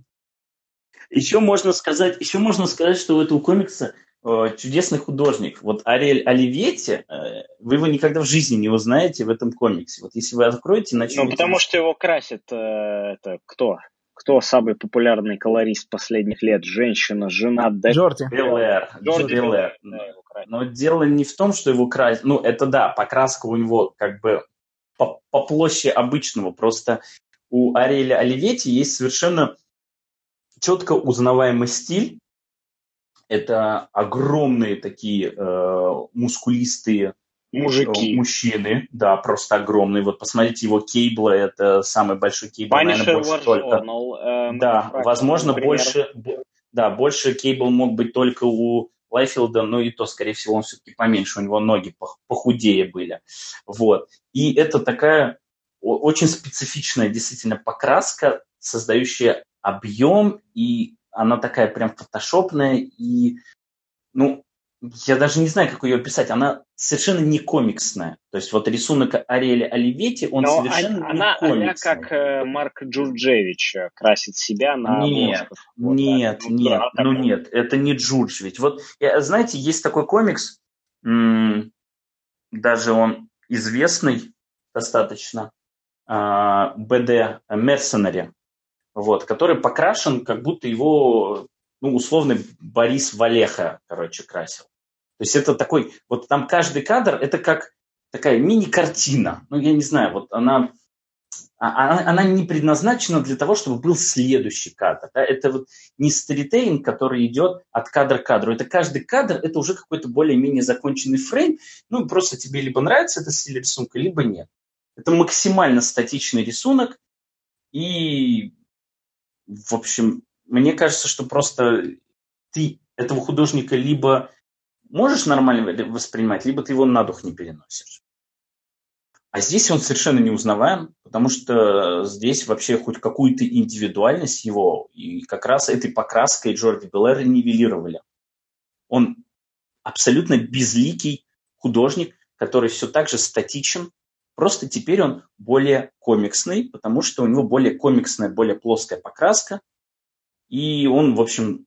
становится совсем плохим, и что отлично вторит самому комиксу. Я доволен. Спасибо, Ариэль Оливьетти. Если бы он постарался и был бы самим собой, возможно, этот комикс запомнился бы лучше. Да что он тут говорит? Человек даже собачку нарисовать не может хорошо. Это прям абсолютная задача любого художника на комиксах про инхуманов. Нарисовать милую собачку. Как бы не можешь, значит, непригоден. А теперь мы можем двигаться к хорошему художнику, да? Ну, художнику-то да. Короче, следующий комикс — это заявка Стаса. Да, это автор, которого я в подкасте ждал давно. И все время... Я хотел бы сразу объясниться. Да. Объясниться. Подожди, ты хочешь объяснить, какой комикс ты выбрал? Я его еще не назвал. Я хочу объяснить, почему я его выбрал. Потом, прежде чем вы зададите очевидно, вопрос, почему да? Ты его выбрал. Да, очевидно, почему во мне как бы два условных, ну не начала, но две противоположные идеи боролись, потому что сценариста я совсем этого не люблю, прям вот очень, а художника наоборот очень люблю. И, ну просто дело в том, что сценариста этого много, и как бы, а вот художника мало, и соответственно надо все-таки ценить, и можно поступиться тем, что не любишь сценариста, но любишь художника. Я все-таки его представлю. Давай. Да, это, могу. Это лимитка New World от Алиша Кота и Треда Мура. ее принес Стас. Тут, значит, очень простая история про, значит, про Ромео и Джульетту в, значит, в тоталитарном мире будущего. В мире практически, хочется сказать, бегущего человека, но ведь на самом деле нет, чего-то другого. Полицейские, которые работают... Ну, полицейские, которые одновременно являются и телешоу, мне напоминают что-то еще. Никита должен вспомнить. Ну, словом, у нас есть девочка, Копс. Которая... Что? Копс. Ну, как, нет, Копс очевидно, но есть, кажется, какой-то... Про... Да, конечно. Есть что-то, кажется, эталонное. Словом, у нас здесь есть девочка, которая работает в полиции и ловит преступников в реалити-шоу, мальчик, который борется с правительством, они встречаются, у них случается любовь, а, значит, те, кто управляет девочкой, ее мрачный дедушка и его, значит, подручные, управляющие нашим тоталитарным режимом, пытаются, значит, их остановить. А через 5 выпусков вот, все заканчивается... Леш, я сразу вот могу сказать, что это комикс, это просто неприкрытая левая пропаганда. При том, что она настолько... Она некорректная. Она не то, что она некорректная, она противоречит сама себе. То есть... Слушай, ну здесь нет никакой... Вот, ничего вот, левого нет, тут вот, нет. Да, я тебе скажу. Левое здесь все. Здесь сразу же вот комикс начинается с того, что нам показывают, с чего апокалипсис начался, да, что там... Короче, взорвались ядерные бомбы везде, да, показывают разрушенный Белый дом, непонятно, что случилось, но вот как бы Америка пошла по известному женскому детородному органу, и все вот в таком духе, и нам сразу говорят, что везде все плохо, то есть в остальных, да, там есть No Man's Land, там есть, значит, типа Южные Штаты, там есть Восточные Штаты, и вот везде все плохо, но среди них самая-самая охренительная страна – это Новая Калифорния. Вот там прям написано, что «Among them all, one stood the tallest. The new California». И вот Калифорния – это такой вот рассадник левых идей и теплой погоды, и технических компаний. Но в то же время здесь это штат, который, значит, супер… супертирания, суперавторитарный и должен быть суперправым. Вот уже сразу когнитивный диссонанс идет вот сразу же. То есть лучше всего Калифорния, которая в данный момент самый флагман левых идей в Америке. И, а здесь это вот как бы все равно Калифорния хорошо, но у них все очень плохо. Ну... Ты очень вольно используешь слово «левый» в данном случае, потому что только в рамках американского, как бы сказать... Но, естественно, левый – это не про капитализм, да. В Америке свое понятие левого спектра. Да, левый в Америке – это совершенно не то, что оно должно значить, потому что в Америке капитализм уже 200 лет, и его никак не перешибить. Левый в Америке – это вот левый капитализм. Это неживучая смесь социализма с капитализмом. Поэтому я потерял свои мысли. Поэтому в Калифорнии свой... Ну, вообще в Америке свое понятие вот левого спектра. Да? Там, когда говорят left and right, это все равно это идеи капитализма, но только они в разных как бы плоскостях. Да? То есть left – это... Ну да, типа... они находятся да. слева и справа от точки, которая довольно далеко в правой части спектра сама по себе. Именно верно, да, то есть это просто типа капитализм с человеческим лицом, который, значит, заботится о minorities, заботится о disadvantage и всем таком, да, то есть включает в себя какие-то элементы социализма, да, а мы с вами, не с тобой, Леш, но мы со Стасом живем в государстве, в котором полностью бесповоротно победил социализм, поэтому мы-то знаем, про что говорим. Вот. А правые – это, значит, те, которые радеют за консервативные ценности, значит, за работу, за труд детей и так далее и тому подобное. Да? То есть одно якобы с лицом добра, а другое с лицом зла, хотя они одинаковые мерзкие оба. Смотри, я не уверен, что мы на самом деле на чем запнулись. Мы запнулись на том, есть ли здесь левая пропаганда. И как бы вот... В Трансметрополитене есть левая пропаганда. Я сейчас ссылаюсь конкретно на Трансмет, потому что Алиш Кот, очевидно, прям слюной истек на Трансмет, когда замышлял «Новый мир», да? Но Уоррен много умов, так скажем, погубил трансметом. Я, кстати, трансмет терпеть не могу и всегда его терпеть не мог.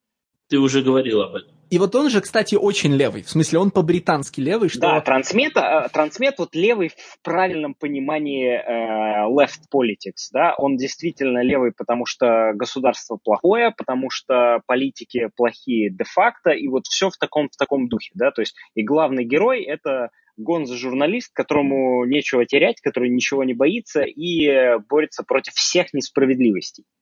Но New World... На самом деле и у левых, и у правых правительство плохое, да? Просто что трансмет все-таки...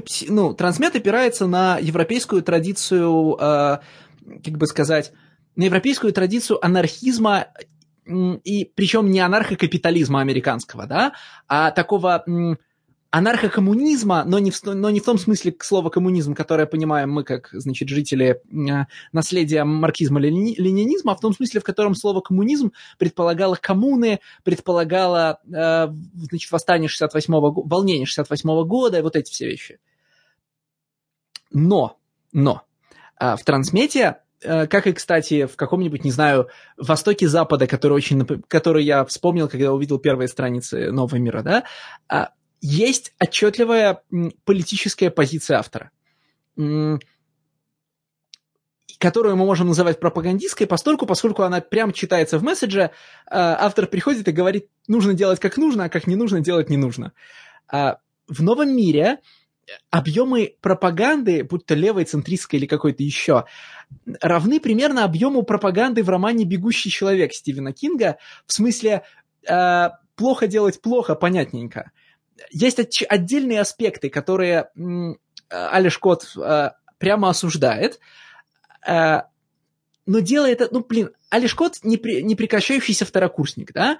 В данном случае второкурсник социополитических дисциплин.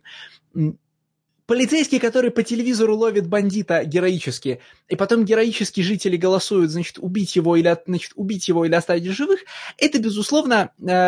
по своей природе фашистская метафора, не будем сейчас даже тратить время на то, чтобы объяснить, почему. Объемы рассуждения Алиша Кота заканчиваются на том, что он рисует эту картинку, тыкает ее в сторону пальцем и говорит, это фашизм. После этого, чтобы придать себе интеллектуальности, Кот начинает вышучивать, носителей политических идей, да, потому что его анархист-хакер одновременно собрание удивительного количества, сатирических клише американского кампуса. Отец этого анархиста-хакера такое же собрание, я не знаю даже русского аналога, в американском есть понятие «пинг». Да? Это либералы старшего поколения, гуманистические... Диссиденты. У нас это диссиденты, Сахаров, вот это вот все. Да это не совсем. Пинг, понимаешь, диссидент живет плохо, пинг-либерал живет хорошо. Слушай, шестидесятники сейчас живут хорошо. Вот только что Яковлева померла только что. Я тебе могу сказать, что вот все те... Алексеева, наверное. Да. Людмила. Да. Простите мою необразованность. Вот. Ох уж эти либералы попортили нам жизнь. Вот. Но я тебе могу сказать, что они все живут достаточно хорошо. Поэтому, почему нет? Допустим, даже диссиденты, да? У нас, значит, есть в каждом аспекте, в каждом образе персонажей, выступающих за что-то хорошее, типа нашего Ромео и его отца, да, Кот одновременно собирает какое-то количество клише, которые легко обстебать, для того, чтобы показать, что он выше, простых таких идеологических позиций. Это способ относиться к реальности, который был в старом Соус-парке, да, если тебя что-то сильно волнует, ты уже ты уже автоматически смешон. Но дальше вот этих простых нарративных приемов Кот не уходит, как он, кстати, не уходит никогда. Когда я говорю, что мы год идем к тому, чтобы обсудить Алиша Кота в нашем подкасте, я говорю о том, что выпусков 20 назад ты меня заставил прочитать комикс Generation Gun, потом мы его исключили из сетки, и я какое-то количество выпусков требовал обратно его вернуть и говорил, так, нам нужно... Слушай, я его что, зря читал, что ли? Ну, исключили Generation Gun, потому что он прям совсем беззубый и прям совсем в лоб говорит вот это, но... То есть, он точно такой же. Ну, да, в Generation Gun, чтобы вот вы просто понимали, да, там есть сцена, где черный подросток смотрит репортаж о том, как подростков. Ну, там нет Треда Мура. Да, и там нет Треда Мура, да, как мы Арауха тоже очень любим, но не настолько, как Треда Мура. И вот в хвосте каждого выпуска «Нового мира» есть еще реклама Days of Hate. Так она называется, по-моему, да? Вот этот красно-черный комикс. Который настолько же беззубый. Он, конечно, про левых террористов, но он... Ну, в смысле, не про настоящих левых террористов, типа там Ульрики Майнхоф, да? Он про то, как выглядел бы сейчас в представлении Алиша Кота левый терроризм. Американский левый терроризм. И, блин, все это такие несложные способы под видом... Вот знаете, обычно у нас под видом приключенческого романа продается политическая агитка, да? Ну, не обычно, а стереотипно так делают. Заворачивают что-то серьезное в обертку из чего-то яркого. А здесь наоборот. Алиш Кот раз за разом продает очень простые сентиментальные истории про личную драму молодых людей под видом серьезного политического высказывания. Только бэкдропом у них служат вот типа серьезные социальные события. Ну и ограниченно серьезное. В данном случае, я не знаю, кто это привнес, Алиш Кот или Тред Мур, да, но все собрано же из очень узнаваемых несложных тропов. И вот там карта из Востока-Запада, значит, дедушка главной героини из «Голодных игр», сами главные герои из «Ромео и Джульетты», там, значит, проблематика из «Бегущего человека», ну, все такое. Стена, кстати, из этого, из «Дивергента». Прям какой-то Young Adult получается. Не, это безусловно, Алиш Кот уже какое-то время делает Young Adult комиксы. Вопрос в том, зачем ему это нужно и, как бы сказать, чего он добивается. А я тебе скажу, экранизации. Экранизации на Netflix. А тогда тебе Тред Мур не подходит. Прям Тред Мур не твой вариант тогда. А с Тред Муром он первый раз на Зеро работал. Если мне память... Зеро совсем другой комикс, да, в этом смысле. Ну, то есть, вот в районе Зеро Алиш Кот зарабатывал себе комиксное имя. Я очень люблю Зеро. Очень люблю. Это один из самых моих любимых комиксов. Это при том, что я... Ну, так там же он зарабатывал очки перед относительно интеллектуальной публикой, да? Вот как какой-нибудь Макс Лэндис, да? Он тогда выслуживался перед Моррисоном. Я думал, что это был такой скрытый комплимент мне, но нет. Зеро там, это комикс про то, как Алиш Кот начитался Берроуза, да, начитался еще каких-то... давай скажем, что он про то, как он начитался Берроуза, он становится уже в конце. И то, вот это вот переход с... Да там буквально пару выпусков последних. Да, переход с кристаллизированного просто с метамфетаминового шпионского экшена, прям переход вот к метатексту и к Берроузу, он настолько быстрый, настолько рван, что, ну, такое впечатление, что уже просто как бы эксперимент стал подходить к концу, и уже Image перестал давать деньги на различных художников. Там же каждый номер рисует свой художник еще. А как назывался этот комикс, в котором Кот начитался Филиппа Дика? Либо Change. Голограмма, либо... что ли? Или... Нет, мне кажется, который он с Морганом Джески рисовал. Это Change. Мне да, кажется, но я Change. Не про него. Я про комикс, в котором он точно так же, уже как второкурсник другого отделения, вытягивает сложную метафору из устройства голограмм. Не знаю. У него был еще один комикс. Wild Children, может? Это того же периода, что и Change комикс. Surface он назывался, во. Открыл тебе список, да. Или нет, или Material, господи. Я думаю, что, скорее всего, Material. Ну, понимаешь, они вышли в один и тот же год в Image, имеют такие абстрактные названия. Наверное, материал. Ох, ну ладно. Словом, почти каждый комикс Алиша Кота связан с тем, что он прочитал какую-то другую вещь и придумал, как положить на нее свой спин. Иногда у него есть какая-то интеллектуалистская, как бы сказать, присадка к всему происходящему. Например, когда он анонсировал «Волка», мне очень нравился способ его рассуждать про жанр, когда он... «Волк» мне, кстати, тоже нравится. Нет, «Волк» мне не нравится. Мне нравится интервью Алиша Кота перед выходом первого номера «Волка», где он говорит: наш парень носит военную куртку, потому что Филипп Марлоу не просто так носил кожаный плащ, а вот нуарные детективы, короче, носили свои плащи по вполне конкретной причине, потому что с войны вернулись в этих плащах. И такого рода анализ жанра мне нравился. А потом вышел «Волк», и «Волк» мне не нравится, потому что «Волк» — это опять набор анекдотов ни о чем.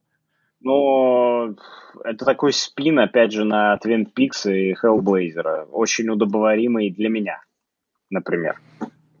Ну, этот спин, как мы уже сегодня говорили о супергероике, ничего за собой не содержит. Там по количеству калорий «Волк» не отличается, от комикса «Константин». Я не спорю о том, что «Волк» проходной комикс. Я говорю о том, что он мне нравится, да? То есть «Зера», он может не нравиться, но это комикс явно веха уже, все, от этого никуда не деться, да? Но «Волк», он, да, проходной, и он поэтому так помер-то тихо, спокойно, то есть уже про него никто не вспомнит. Ну, в общем, Зера — это Death of Inhumans, а Волк — это Multiple Man. Но только Зера реально хороший комикс, то есть он хороший комикс. Не, они оба тебе понравились, так что их можно сравнивать. Удовольствие, от которого я получаю а-ля как от Death of Inhumans. Это комикс, который мне действительно нравится, который я регулярно перечитываю. Ну, то есть я не буду покупать Death of Inhumans и ставить его на полку и читать его периодически. Жаль. Нет, жаль. Потому что это вот комикс, который вот просто как бы бам, и все. Мне сейчас очень хочется вспомнить какой-нибудь плохой комикс, который у тебя стоит на полке, но я не могу. Ну, в смысле, они там очевидно есть, они вызывали какую-то мою реакцию, когда я последний раз писал лайв. Но, наверняка ты сейчас можешь сказать авторити Миллера, но я буду защищать этот комикс до конца своей жизни, и это реально очень хороший комикс, и если не лучший супергеройский комикс на свете вообще. Из откровенно плохих комиксов у меня стоит, например, Identity Crisis. Не, ну это другой регистр. Identity Crisis — это другой регистр совсем, да? А из чего-то такого, ну, как бы... Ну, из плохих комиксов, ну, Dark Avengers еще, наверное, у меня стоят, да? Ну, и если считать, например, комиксы Джеффа Джонса про «Зеленого фонаря» плохими комиксами, то да... Ну, ладно, в общем, мой посыл не удается. Я здесь скорее про то, что... Алиш Кот — это... Я не могу сказать, что он вечный подражатель, но вот это человек, который вечно продает... Он вечный студент. Он продает опломба раньше месседжа, всегда. И месседжа у него всегда меньше, чем опломба. Прям я даже не знаю, почему. Казалось бы, вот он не какой-нибудь там, знаете, суперуспешный чувак, который родился с... Ну вот, почему у Макса Лэндиса столько опломба и любви к себе, понятно почему. В семье потомственных, как бы, интертейнеров родился Максим Лэндис. Ну и потому что у него миллион с рождения был, да? Макс Лэндис, как бы, не знает, зачем нужно чего-то добиваться, да? А Алиш Кот же вроде как человек непростой судьбы. Алиш Кот — бедный восточноевропейский мальчик. Не, ну насколько он бедный, мы не знаем. Он регулярно топит за то, что он повидал жизнь, но он топит за то, как он повидал жизнь такими словами, что что-то в нас заставляет не верить в его латынь, да? Как бы Алиш Кот в один ряд ставит, значит, тяжелое социальное положение, свое знакомство, значит, с партией наркотиками, да, и свои путешествия, так сказать, наизнанку жизни. И что-то мне кажется, что ко всем этим вещам он относится одинаково, а значит, не такое уже и тяжелое у него было социальное положение. Не то чтобы я хотел на что-то намекнуть, но просто для контекста читателей просто дополнительная информация, что Алишу Коту 32 года, и Алексей Замский еще до того, как стал сценаристом, периодически бросался фразами, что Алише Коту 28 лет, а он уже написал там 3 серии для Имиджа. Это просто дополнительный факт. Конечно, но дело в том, что с тех пор я ближе познакомился с фигурой Майкла Дефоржа, и как бы, ну, понимаешь, да, никакой Алише Кот уже не решает этих экзистенциальных проблем. Ну, я со своей стороны... Конечно, в комиксе я разочаровался. С одной стороны, меня порадовал Алише Кот тем, что он не стал пихать вот эти вот все замороченные вещи, начитавшись Бероуза или там еще кого-то, как вот, например, комикс с Морганом Джески, я его не смог дочитать, вот честно. Хотя, конечно, там рисунок тоже сыграл свою роль, но вот все эти замороченные вещи, они меня отпугнули. А здесь комикс простейший максимально. И даже несмотря на какую-то пропаганду, он читается очень легко, и, в общем, оно особо никак не отвлекает и никаким образом тебя не мучает. Но я был расстроен, потому что Алише Кот не дал нормально поработать Треду Муру, который абсолютный бог динамики и экшена. И, в общем, все это уже давно знают. Здесь надо сказать, что... Тред Мур еще очень сильно прокачался в дизайнах. В дизайнах у него всегда было нормально. Даже посмотреть там 3-ю линитку этого про Лютера Строуда, у него там даже все эти мастера бессмертные, они были достаточно клево задизайнены. Тут, да, тут прям дал волю он. Еще плюс максимальное использование ярких, сложно сочетаемых цветов. Это все очень клево, вопросов нету. Но вот именно показать, насколько он крут в динамике, в совершенно сумасшедших экшн-сценах, с потрясающей хореографией, ракурсов. Вот Алише Кот этого Треду Муру не дал. И Треду Муру пришлось выкручиваться. И тут он, конечно, показался с другой стороны, и тоже очень круто. И я сейчас говорю не там про какие-то его интересные... структурные и композиционные решения, а вот то, как он работает с негативным пространством. Там есть 2 совершенно завораживающих кадра, где он очень классно использует негативное пространство. Первое – это когда сын прощается с отцом, и там через дверь, он ему как бы через дырку в двери тянет руку и жмет ее, и там очень классно это сделано. И вот второе – это разворот, когда, в общем, нам объясняют, что стена, которая... так всех пугает, на самом деле является ничем, чем она кажется. И там такой двойной разворот, и тоже используется фигура главной героини, по-моему, ее лицо и ее тело, и вот на фоне этой стены. Очень, очень классно сделано. Вот ради таких кадров стоило почитать. Но, конечно, это не тот Тред Мур, которого вы, наверное, ожидали. Ну, я не знаю, я вот здесь с тобой не соглашусь. Я думаю, что Тред Мур в этом комиксе просто максимально вообще себя показал во всех смыслах. И мне кажется, что здесь была и достигнута самая динамика. Подожди, ты не противоречишь мне, потому что я не говорю, что он себя показал с плохой стороны. Я говорю о том, что здесь Тред Мур используется не так, как мы могли бы представить, что его будут использовать. И из-за этого он вынужден брать другими вещами, да, то есть вот здесь появляются те вещи, те новые, как бы, грани его таланта, которые в Лютере Строуде могли нам не броситься в глаза, потому что там все затмевалось вот этой сумасшедшей динамикой и всеми этими боевыми сражениями. Но я, наоборот, считаю, что это как знак плюс, да, что это вполне, что Тред Мур может раскрыться из других сторон, не только динамикой и экшеном, но вот еще и дизайн, и цвета, и построение страницы, да, и ну, вот, из которого вытекает, соответственно, рассказ самой истории. Он здесь раскрылся как художник очень сильно. Но цвета это не он, цвета это его жена, я так понимаю. Ну, возможно, я не знаю. Ну, Хизер Мур. Я не знаю, кем она им приходится. Наверняка не просто однофамилица, да. Я здесь говорю исключительно, вот в данном случае максимально субъективно, потому что при том, что мне нравится то, что показал Тред Мур здесь, и я об этом уже сказал, но, как говорится, мои ожидания – это мои проблемы, но, тем не менее, мои ожидания не были оправданы вот именно в том ракурсе, да, в котором я ожидал увидеть Треда Мура. Ну, да, это ему побольше экшн-сцен было бы еще лучше. Так бы я бы вообще, у меня претензий к комиксу не было бы, потому что Алиша Кота не отвлекал бы меня своим сценарием, я наслаждался бы всецело рисунком, а так здесь очень много вот того, что не любит Леша, да, когда слишком много говорящих голов, которые там посидят, поговорят, и Мур старается, да, как-то разнообразить эти сцены и композиционно, и, опять же, придать какой-то дополнительный объем за счет интересных ракурсов, но ему тесно, да, вот в некоторых сценах ему просто тесно и скучно, как мне кажется. Так это видно даже в экшене, потому что каждый раз, когда случается какая-то экшн-сцена, Кот отвлекает внимание от непосредственно действия на какое-то другое событие или разговор, который происходит параллельно, или на какой-то сюжетный бит, который происходит параллельно.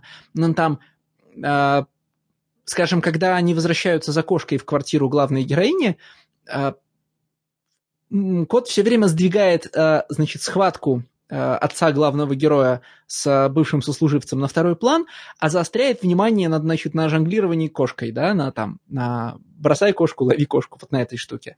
И как бы непонятно, согласен, да? Это даже Мур отступает все время на второй план, или Кот его туда сдвигает специально? Я с тобой согласен, потому что даже в финале, когда наконец-то происходит это финальное сражение двух сослуживцев, нас обрывают ровно на том моменте, когда они раскрывают свои эти лазерные мечи, и в следующий раз мы их видим, когда они уже мертвые воткнули их друг в друга. Ну, а вместо этого Кот хочет показать, знаешь, как бы там, как героиня куда-нибудь входит, или как героиня где-нибудь сидит. Как бы на это все еще интересно смотреть, потому что Тред Мур, но как бы могло бы быть по-другому. Мне понравилась мысль, что все это сделано для того, чтобы это экранизировать, потому что это очередной пример суперэкранизируемого комикса на уровне того, как он написан. Он не требует сверхъестественных бюджетов, он позволяет строить фантастическое будущее в декорациях относительно современной Калифорнии. В нем все такое простое, понятное и, не включающее даже, скажем, сложных интерфейсов, которые можно было придумать. Что? И злободневная. В смысле, устаревшая технология блокчейн? Ты про это? Нет. В смысле то, что это можно переложить на текущую социополитическую ситуацию Америки. Ой, ну это, конечно, можно, но это же в каждом втором комиксе сейчас происходит. Просто настолько простым и ярким стал лексикон современной американской политики, что там... Знаешь, война, переговоры, стена, еще что-нибудь. Как бы я периодически в «Мистере Миракле», к которому мы скоро перейдем, видел штуки и думал, это он про политику, потом думаю, не-не-не, это просто так совпало, этот элемент он вообще взял из Кирби полувековой давности, да? Так и здесь. Вот, конечно, тут есть стена, но стена есть в «Дивергенте», но стена есть в «Голодных играх». Мотив общества, огороженного стеной, за которой якобы все плохо, а на самом деле там все нормально, мотив стены как фикции, да, он существует столько, сколько существует Young Adult постапокалипсис, Young Adult фантастика. Мне не кажется, что это конкретная трамповская стена. А я и не говорил про трамповскую стену, я, честно говоря, про трамповскую стену и забыл-то уже. Стас вот сказал «стена», я думаю, что к этому... Нет, я говорил больше про вот как раз клэш левых и правых идей. Я не говорил конкретно про стенку. И стена-то она еще у Замятина в «Мы» была. Она, по-моему, там и началась. Да, конечно, была. Слушай, клэш левых и правых идей в том виде, в котором они описаны здесь, есть в каком-нибудь фильме «Demolition Man». Да? Блин, это же реально «Demolition Man». Очень похоже на «Demolition Man». С культурными хиппи, да, с вот всеми этими делами. В экранизации «Судьи Дредда» он примерно такой же. Это, опять же, не то чтобы вечная тема, но тема всего 20 века. Ничего специфически пропагандистского или специфически левого в комиксе «Новый мир» нету. Он, настолько гипоаллергенен, насколько вообще это можно представить. Ну, скорее, для меня здесь все-таки вот эта левая идея, она подается через призму Алиши Кота и через его персональные взгляды на левое или правое, так скажем, да. Поэтому я этот комикс назвал левой пропагандой, а не потому, что он как бы там действительно что-то нам рассказывает про спектры политики. Но, казалось бы, человек, который любит Трансметрополитен, как его любит Кот, должен быть гораздо более выраженно левым, нет? Но, слушай, он ну, как бы сказать, он вот он неолевый, да, так скажем. То есть вот он левый, в каком плане сейчас все американцы левые, потому что им не нравится там Orange Man Bad или что-то такое, да? Я согласен, что как бы, понимаешь, если бы этот комикс был бы про то, какие жуткие вещи творит агентство по там, иммиграционное агентство американское, да, это было бы одно, вот этот вот пресловутый ICE, который там детей и родителей разделяет, который там уже граждан Америки, которые родились в Америке, депортирует там в Африку и так далее и тому подобное, да? Но нет зубов на такие комментарии. Вот есть зубья на то, что вот так делать плохо, а вот так делать хорошо. Вот мы хорошие, а вы плохие. Вот на это есть зубья, но на какие-то реальные, действительно проблемы, действительно, которые нужно освещать, которые не нужно говорить, ой, да, у него там это парик слетает, и вообще он тупой, да.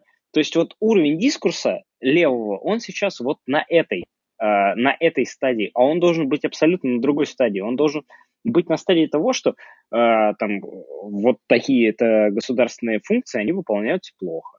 Вот такие-то агентства, они плохие. Мне кажется, переключаясь на комментарии к левому дискурсу, ты опять-таки дезинформируешь наших читателей относительно того, что в комиксе есть. Там, там левого дискурса, как в телепузиках, серьезно. Я скорее проецирую то, что я бы хотел бы видеть в этом комиксе, да. То есть я не против левого дискурса как такового, да. И, в принципе, и не против правого дискурса, и, в принципе, не против политических тем в моих комиксах про супергероев, да? Окей, пожалуйста. Но они как бы должны быть сабстансом, да? На них должно быть мяско, на них должен быть жир и мясо, и оно, ты должен в него вгрызаться, и оно все должно течь. Оно не все должно левые там совсем охреневшие, зажравшиеся сволочи либералы, да, а правые тупые, жадные республиканцы, да. Кстати, заметим, что мы обсуждаем только западный политический дискурс, а к нашему не притрагиваемся. Передаем вам привет, товарищ майор. Вот. Поэтому... Да, но ты это все говоришь так, как будто в комиксе есть какое-то политическое пространство, место для высказывания, которое не было сделано. Но, по-моему, его там нет. В смысле, по-моему, это история про... в «Голодных играх» нет пространства для политического высказывания. Вернее, оно есть. Да, я с тобой абсолютно согласен, но его нету. Оно как бы есть, но в то же время его нет, потому что... И оно не нужно, потому что Алиш Кот рассказывает супер простую историю про то, как девочка из полиции полюбила мальчика из плохой компании. И за ними гоняются, подручные ее дедушки, которые хотят ее которые хотят ее остановить. И потом эта история ничем не заканчивается, потому что они сбегают от дедушки и, вроде бы вносят какие-то политические перемены тем, что обнаруживают, что стена не существует. Но на самом деле в истории же происходит в этом плане, очень мало. Даже если думать о том, где происходит арка этой истории, изменения в этой истории. Пожалуй, что история на самом деле о том, как мальчик не слушал своего папу-хиппи, но в критический момент папа-хиппи мальчику помог и пожертвовал собой за него, и это изменило отношение сына к отцу. Вот это реально то, что происходит в комиксе, да, то, в чем происходят какие-то изменения. И это, во-первых, супер простая история, во-вторых, история, я боюсь, что не прям не левая, а прям с очень центристским месседжем про то, что вообще-то, старших надо уважать. Но все-таки больше фокуса идет на отношения девушки и молодого человека, нежели чем на то, что старые либералы-то знали, про что говорили. На это идет больше кадроместа, больше пространства, которое Тред Мур в комиксе этому уделяет. Но в этом кадроместе ничего ведь не изменяется. Это просто красивые... Ну, знаешь, одна из причин, по которой можно смотреть кино, да? Красивые люди, значит, красиво любят друг друга. Все. Вспоминается комикс «Welcome Back», который точно такой же по структуре, потому что в конечном итоге там все заканчивается тоже тем, что они собирают пресс-конференцию и делают заявление, которое всем на все открывает глаза, и счастливые уходят в закат. Я на самом деле вот в последнее время религиозно читал Панишера Гарта Энниса, причем его Marvel Найтсовского Панишера, да, а не Максовского. Того, где Белый Медведь? Да, того, где Белый Медведь, того, где Сквид, того, где Детектив Сол. Мама? Нет, мама как раз в этом. Мама и Белый Медведь — это один и тот же комикс. Это Welcome Back, Welcome Back и Мама. Не, подожди, мы про... я перепутал Маму с Аунтимо, где Ники Кавелла «Fuck Аунтимо». Не, это как раз Максовский уже. Да, я перепутал, да, соответственно... Да, и, господи, какой же это хороший комикс. Просто невероятно хороший комикс. И там же как раз есть все, что нужно вот мне для социального и политического дискурса в комиксах. Просто потрясающий комикс. Так мне нравится, как Никита просто с любой темы перескакивает к обсуждению своих любимых комиксов. Это не имеет отношения к этому комиксу, но там есть все, что мне нужно. А мы очень редко обсуждаем комиксы, которые мне действительно нравятся, о которых я готов passionately говорить. Ну как, сегодня мы обсуждали комикс «Смерти не людей». Да, но это не тот комикс, который мне нравится, это скорее событие, которое мне нравится. И не ивент-комикс, да, а вот... Это феномен супербэт-комикса, и я просто был удивлен, что такой супербэт-комикс как-то проскользнул в большую двойку, потому что они уже давно туда не проскальзывают. Знаешь, почему мы редко обсуждаем комиксы, которые тебе нравятся?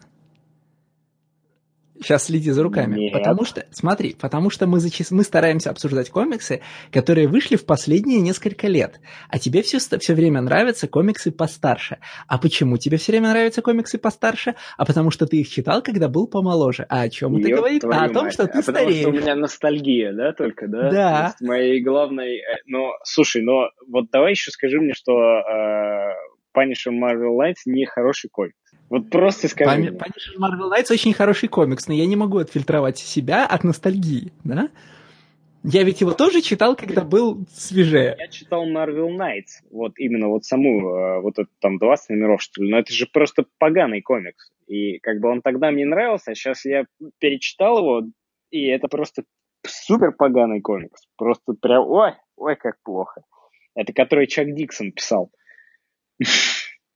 А рисовал я даже не вспомню кто. Вот я только что его прочитал, и я уже не могу вспомнить, кто его рисовал. Ты можешь прекратить неймдропинг? Я тебя прошу. Да.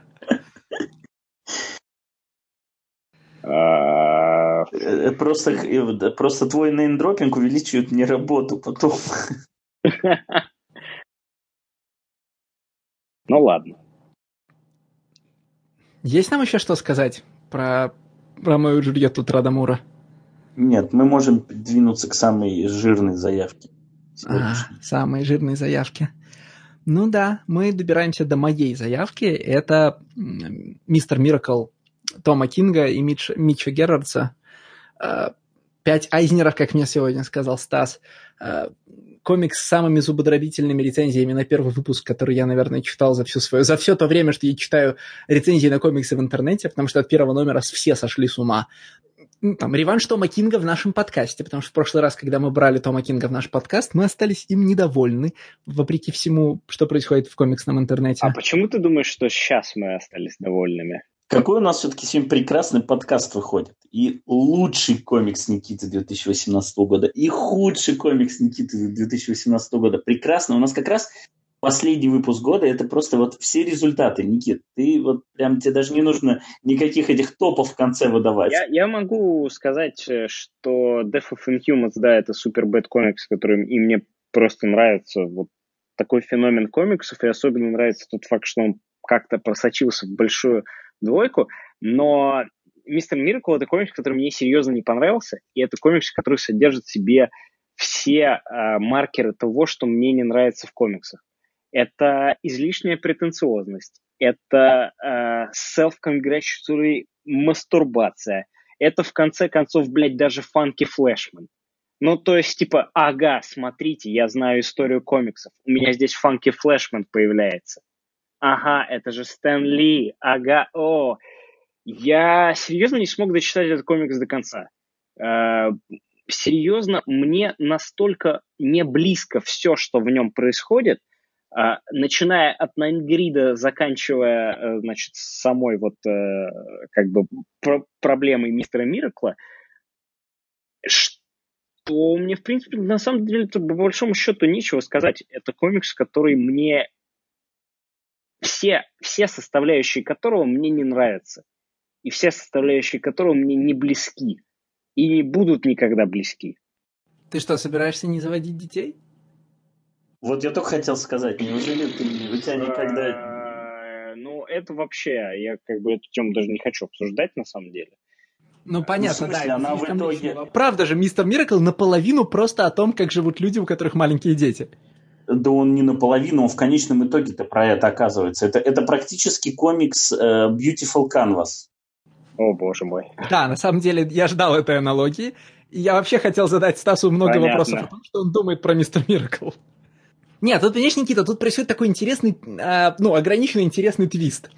Я захожу на серию Мистер Миракл, думая, что это, как обычно, комикс про интересующие меня вещи, да, и что он будет весь про депрессию и, значит, суицид. А оказывается, что он вообще не про это, а про, то есть это должен был быть комикс по тематике Лёши, а оказался комикс по тематике Стаса. И, значит, много выпусков я читал. Я вам могу сразу сказать, что я не дочитал этот комикс до конца. Как бы я просто не смог это сделать.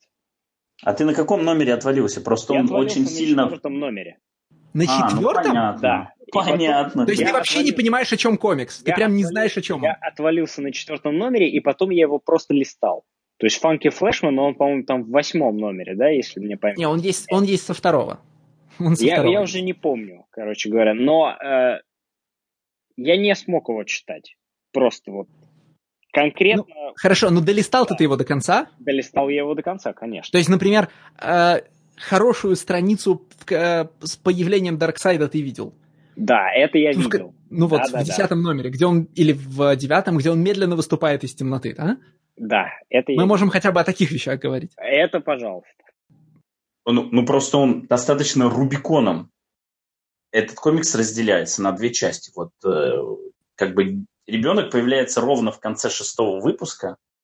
И, в принципе, он появляется в первичном зачаточном виде в конце 4, кажется. Потом 2 выпуска про то, как, в общем, он появляется на свет. И вот с 6 выпуска он становится совсем про другое.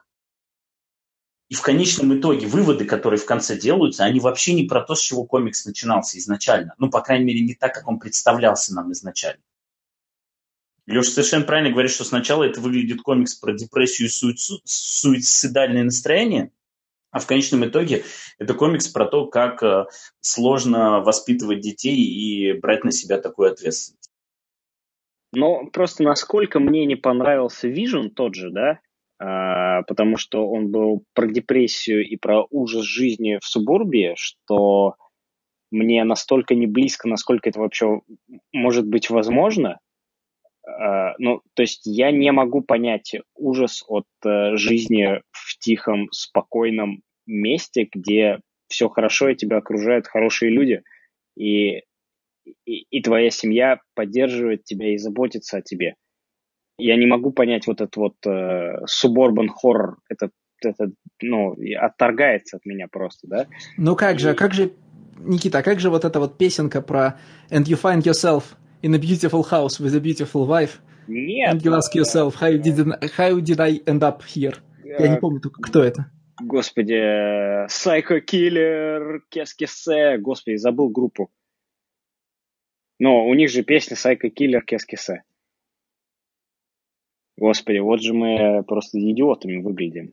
Да я гуглю как раз. Talking Heads. Да, Talking Heads. Talking Heads. Нет, это не близко мне, и это не то, что я боюсь. Я боюсь остаться одним, и я боюсь впасть в депрессию, я боюсь остаться ненужным. Вот чего я действительно боюсь. Я не боюсь то, что меня будет окружать красивая жена, любимые дети, хорошая работа и что-то, что в жизни будет меня занимать. Я боюсь остаться один, я боюсь остаться наедине со своими мыслями. И поэтому я не хочу читать депрессивные комиксы про то, как жить в городе плохо. Не в городе, а именно в пригороде, в суборбии, да, у нас даже такого нету, да, у нас там были эти таунхаусы, но они быстро очень померли, потому что их никто не покупал, потому что ездить далеко. А почему тебе этот комикс не понравился, если он начинается примерно как твой страх, описанный сейчас? Но он на самом деле не про это, Стас. Я не хочу читать про это просто, но мне этого достаточно в себе, если начать копаться, да. Я не хочу читать интертеймент. Я прихожу читать интертеймент, чтобы там Миднайтер разрывал Доктора Кто на кровавые куски, да, если уж мы так, да. Я прихожу читать тот же самый Welcome Back, Frank, да. Я не хочу читать комиксы. Комиксы для меня не то венью, чтобы справляться со своими психологическими проблемами, так скажем. Вот честно, это ни разу не то место, в котором меня привлекают вот какие-то вещи, с которыми я могу сталкиваться в жизни. Я уж про это лучше книжки без картинок почитаю, если уж на то пошло. А это же, кстати, вечный вопрос. Вот мы когда упираемся каждый раз в серьезные, в кавычках, темы в комиксе, рано или поздно вспоминаешь, подождите, никакого достижения в том, что этот супергеройский комикс поднял серьезную тему, нет. Есть 100 000 книжек без картинок с более интересными взглядами на тот же вопрос. Вот именно. И просто, понимаешь, в комиксах уже считается событием и congratulations, congratulations и 10 айзнеров, если там поднята серьезная тема депрессии, например, да? Или если там поднята там тема самоубийства, например, да, или если там поднята тема отчуждения от самых тебе близких людей, да, ну вот прям вот вау, это break new ground, да, да нет, ни хрена, это не break new ground, и не нужно это представлять как вот что-то невероятное, да. Мне это совершенно не значит то, что если 90% комикса они про то, как Капитан Америка бьет красного черепа по роже, да, это совершенно не значит, что если в 10% комиксов поднимаются какие-то реальные проблемы и обсуждаются там вот те же самые, только что мы говорили, да, реально политические, социальные вещи какие-то, да, это прям вот все нужно возносить на пьедестал. Нет. Да потому что в 50% книжек Дарья Донцова расследует там кражу, я не знаю чего, там, автомобиля у мадам Попунцовой. Это нормально. Есть книжки entertainment, есть книжки для самокопания, есть что. Вот я не считаю, что комиксы про супергероев это пропер-венью для, например, серьезных личностных проблем, да? Я считаю, что это супер-пропер-венью для метафоры политических и социальных вещей, потому что они все равно все разрешаются через фистикавс. Но я не считаю, что комиксы достаточно мейчур, простите меня, не медиум, а сфера искусства, чтобы обсуждать подобные вещи. Я это не считаю, и я считаю, что еще достаточно долго и тяжело через это пройти придется. Это может быть, опять же, комиксы, которые там, ну, условно говоря, которые используют форму комиксы как форму подачи истории, да, они готовы для этого. Но комиксы, которые находятся жанрово в супергероике, они 100% не готовы для этого. И не будут еще долго готовы для этого. Но поскольку мы хотим, чтобы у каждого поколения были свои вотчмены, мы, как только находим новых вотчменов, ну, находим что-то, что мы можем вознести на пьедестал новых вотчменов, мы немедленно хватаем их и даем им 5 айснеров за важные темы, сложную формалистскую игру и там замах, ну, как это, и замах на то, что это комиксы больше не для детей. Это я не оппонирую, конечно. Я понимаю, о чем говорит Никита, но лично для себя как бы не вижу в этом проблемы. Когда-то же эти шаги должны делаться, да? Ты говоришь о том, что эта сфера искусства, она к этому не готова, недостаточно мейджор, но вот что должно произойти, чтобы она была достаточно мейджор, если эти шаги не будут делаться вообще? Ну, ты видишь, я там на самом деле оговорился, я сказал, что жанру супергероика к этому не готова, потому что... Да хорошо, а что она должна сделать для того, чтобы она к этому пришла? И я думаю, что начать сначала с глобальных проблем общественных, да, и научиться их преподносить, так скажем, со вкусом, хорошо преподносить их, а потом уже идти в пучину личности, потому что любая личная проблема, она всегда страшнее и глобальнее, нежели чем самая-самая глобальная проблема, да. Проблема мирового голода, она ничто по сравнению там, с проблемой конкретного человека, у которого, например, рак. Вообще ничего она не значит, да? Проблема там, пиратства в Сомали, она ничего по поводу человека, который сломал себе руки и там, не может работать, да? Они все отходят на второй план, на третий, на десятый, на 500-й, вообще улетучиваются, да? Если у человека происходит какая-то личная проблема, она всегда будет тяжелее, всегда будет сложнее решаться, нежели чем вот...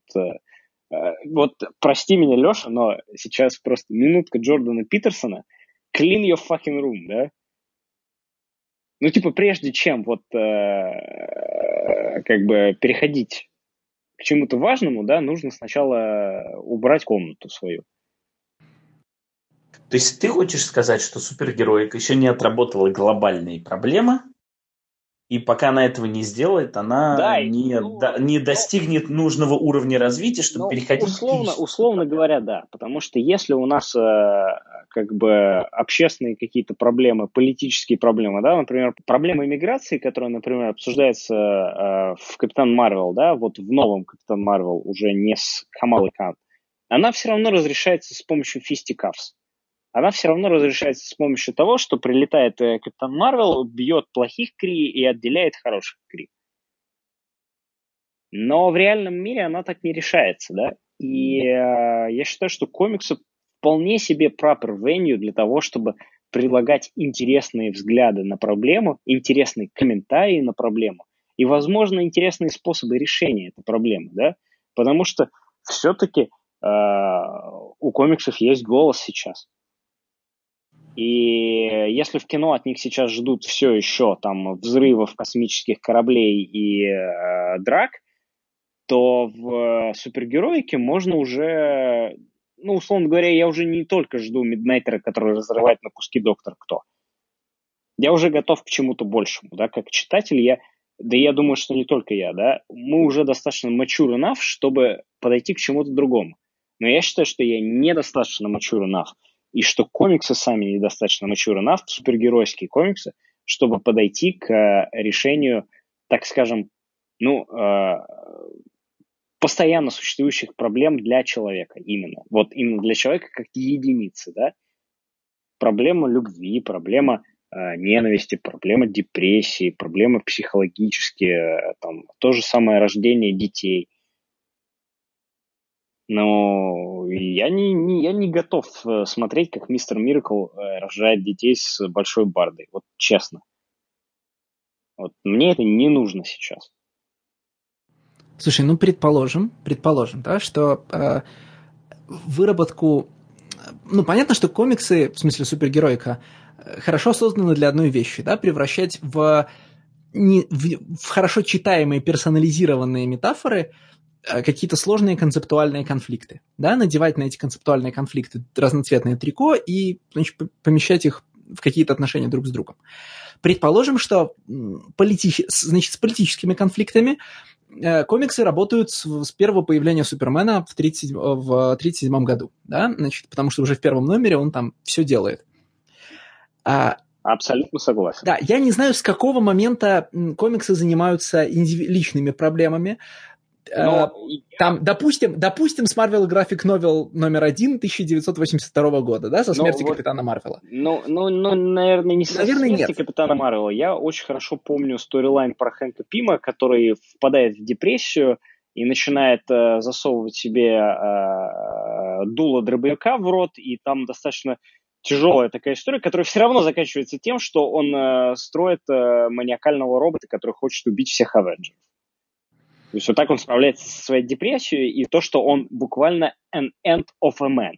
То есть все вокруг него что-то добились, вокруг него все, там, вокруг него Капитан Америка, вокруг него там Хокай тот же, да, и все они что-то из себя представляют, являются каким-то пилом мирового общества, а он, несмотря на то, что он такой умный, красивый и сообразительный, и там пятый самый умный человек Марвеловской вселенной, он ничего не может добиться, у него распадается брак, и он полное ничтожество, да?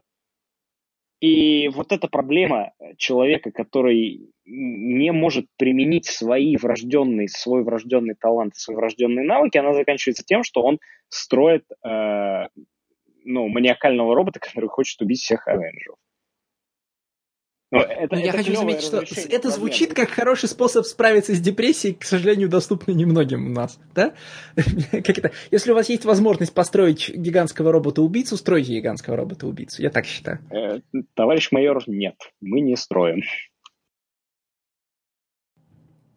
Но моя мысль была к другому. Ну, то есть, супергеройка не справилась выработать аппарат, хороший, достойный аппарат работы с социальными конфликтами за больший срок, чем она работает с конфликтными личностными. Понятно, что вот надо, допустим, что нам нужно подождать. Вот они справятся с одной задачей, с которой решают с 1937 года, а потом примутся за другую, которую решают, по меньшей мере, 60-х, а то и позже. То есть произойдет отставание одной проблемы, одной задачи от второй лет на 30.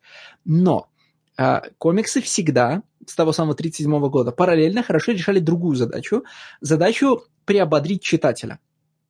Не в смысле эскапизма, а в смысле, когда я читал условный первый номер Супермена в 1937 году, я не только видел,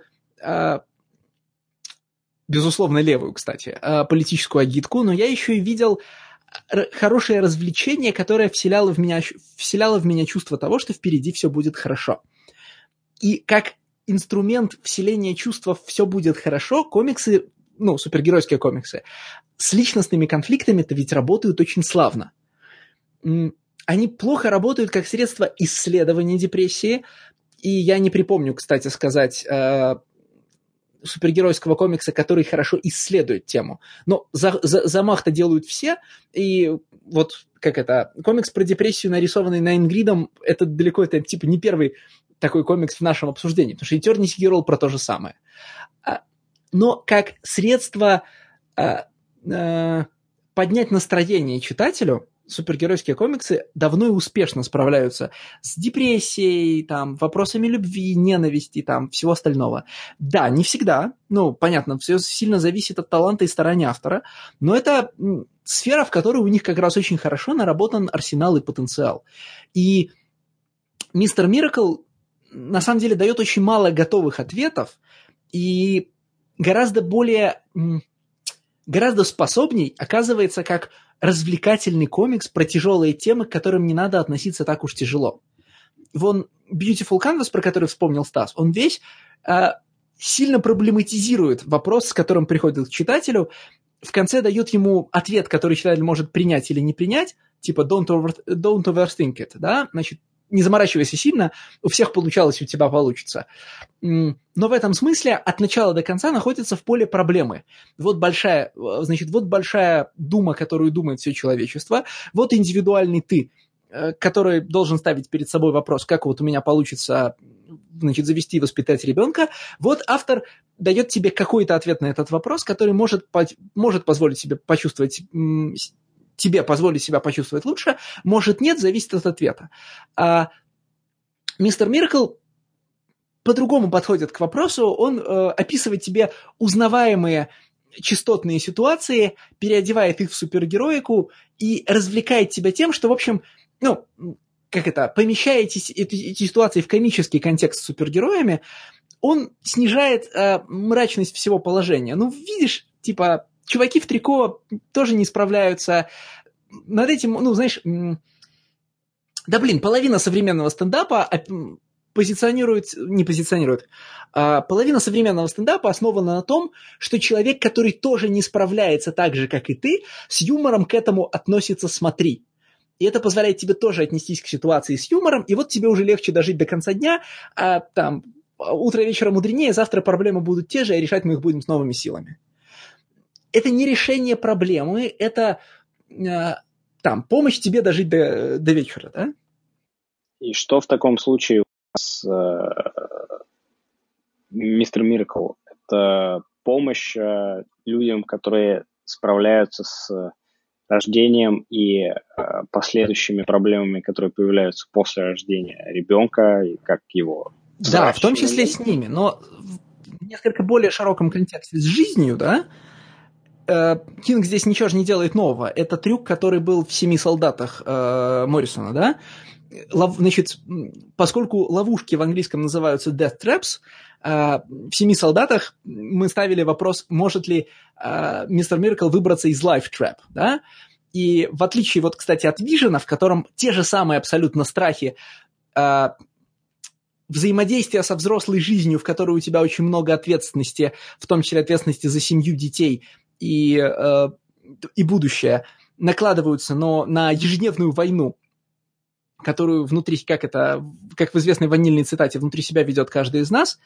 Только в «Вижене» ко всему этому Кинг относился серьезно и в некотором смысле не видел выхода. Ну, в смысле, «Вижен» был комиксом с проблемой. Да? Но я просто сам по себе не могу согласиться с тем, что ответственность перед собой, перед семьей, перед своим домом – это проблема. Разве это не то, к чему должен стремиться вот каждый человек? Но это не скорее это не проблема, это страх. Неверное слово. Я просто не понимаю, ну то есть я не могу даже понять страх перед этим. Я мог понять этот страх, когда мне было 17 лет. Сейчас я не могу понять этот страх. И я даже не могу понять, как я его понимал в 17 лет. То есть для меня это, ну, типа, не высшая награда, но что-то очень близкое к этому. Ну, я сейчас должен ссылаться на 12-й выпуск «Миракла», который ты не читал, а только просматривал, понимаешь? И сказать... Ты на самом деле сейчас возвращаешься к тезису, опять-таки, beautiful canvas, да, что... Все привыкнут, да? Ты просто быстро привык, и ты не представляешь теперь, как это могло быть иначе. Ты не помнишь себя прошлого, который мог бы посмотреть на эту ситуацию теми глазами. Ты уже смотришь своими, уже привыкшими глазами, и для тебя это кажется нормой. Поэтому этого страха не существует. Но это исключительно твой индивидуальный опыт. Он все еще существует. Ну, ребят, я сейчас про комиксы, а не про жизнь, да, но... Страх заключается в вопросе, туда ли ты свернул. Вот весь 12-й выпуск «Миракла» построен на вопросе, там, нахожусь ли я все еще в аду, нахожусь ли я все еще в раю, должен ли я что-то изменить, должен был ли я что-то изменить, и не разбираюсь ли я сейчас с необратимыми последствиями неправильного выбора. Может быть, нужно сбежать от этой жизни и вести бесконечную космическую войну на новом Genesis и апокалипсисе. Может быть, нет, может быть, нужно забыть про эту самую войну, да? Может быть, положение, в котором я оказался, наилучшее, и нужно перестать волноваться. Может быть, я запер сам себя в тюрьму и спасусь от нее, если я куплю красную спортивную машину, значит, бас-гитару, и, значит, брошу семью и отправлюсь в путешествие, да? Справляюсь ли я с ответственностью? Ответственность ли это? Вот это все. Там есть, поправь меня, Стас, в 10-м, по-моему, номере, а может быть раньше, там есть момент, где сцена на детской площадке. Это 10-й номер или раньше? Наверное же раньше, да? Ох, я так не вспомню прям. Ты понимаешь, о какой сцене я говорю? Да. О моменте, где Кинг в 100-й, правда, раз, конечно, с 86-го года, обыгрывает троп герой, который совершает героические поступки, и нас дрессировали в супергероике считать эти поступки героическими, оказывается на взгляд близкого человека эгоистом и на самом деле не делает ничего хорошего. Это, по-моему, 10-й номер, уже там близко к финалу. Не, мне кажется, это даже 11-й уже. Когда она срывается, да? Да, то есть, типа, ты чувствуя себя героем своей жизни, задаешь себе вопрос, там, как бы, стоит ли то, чем я жертвую, того, ради чего я этим жертвую? А тебе в ответ говорят, а ты дофига жертвуешь, а ты про окружающих не подумал? Ну, этот да, прием, это конечно... Да, этот прием, типа, довольно избитый, но от этого не теряет своей актуальности. Потому что... Супергероика дрессирует нас взаимодействовать с собой, как с главным героем истории. И вот, пожалуйста, обратная сторона этой дрессировки, да? Ну, на самом деле, этот вопрос, ну, как бы... У этого панчлайна есть конкретный сетап, да? Когда это Барда говорит о том, что я всего лишь пытаюсь быть твоей хорошей женой. И достаточно четко расставляет, типа...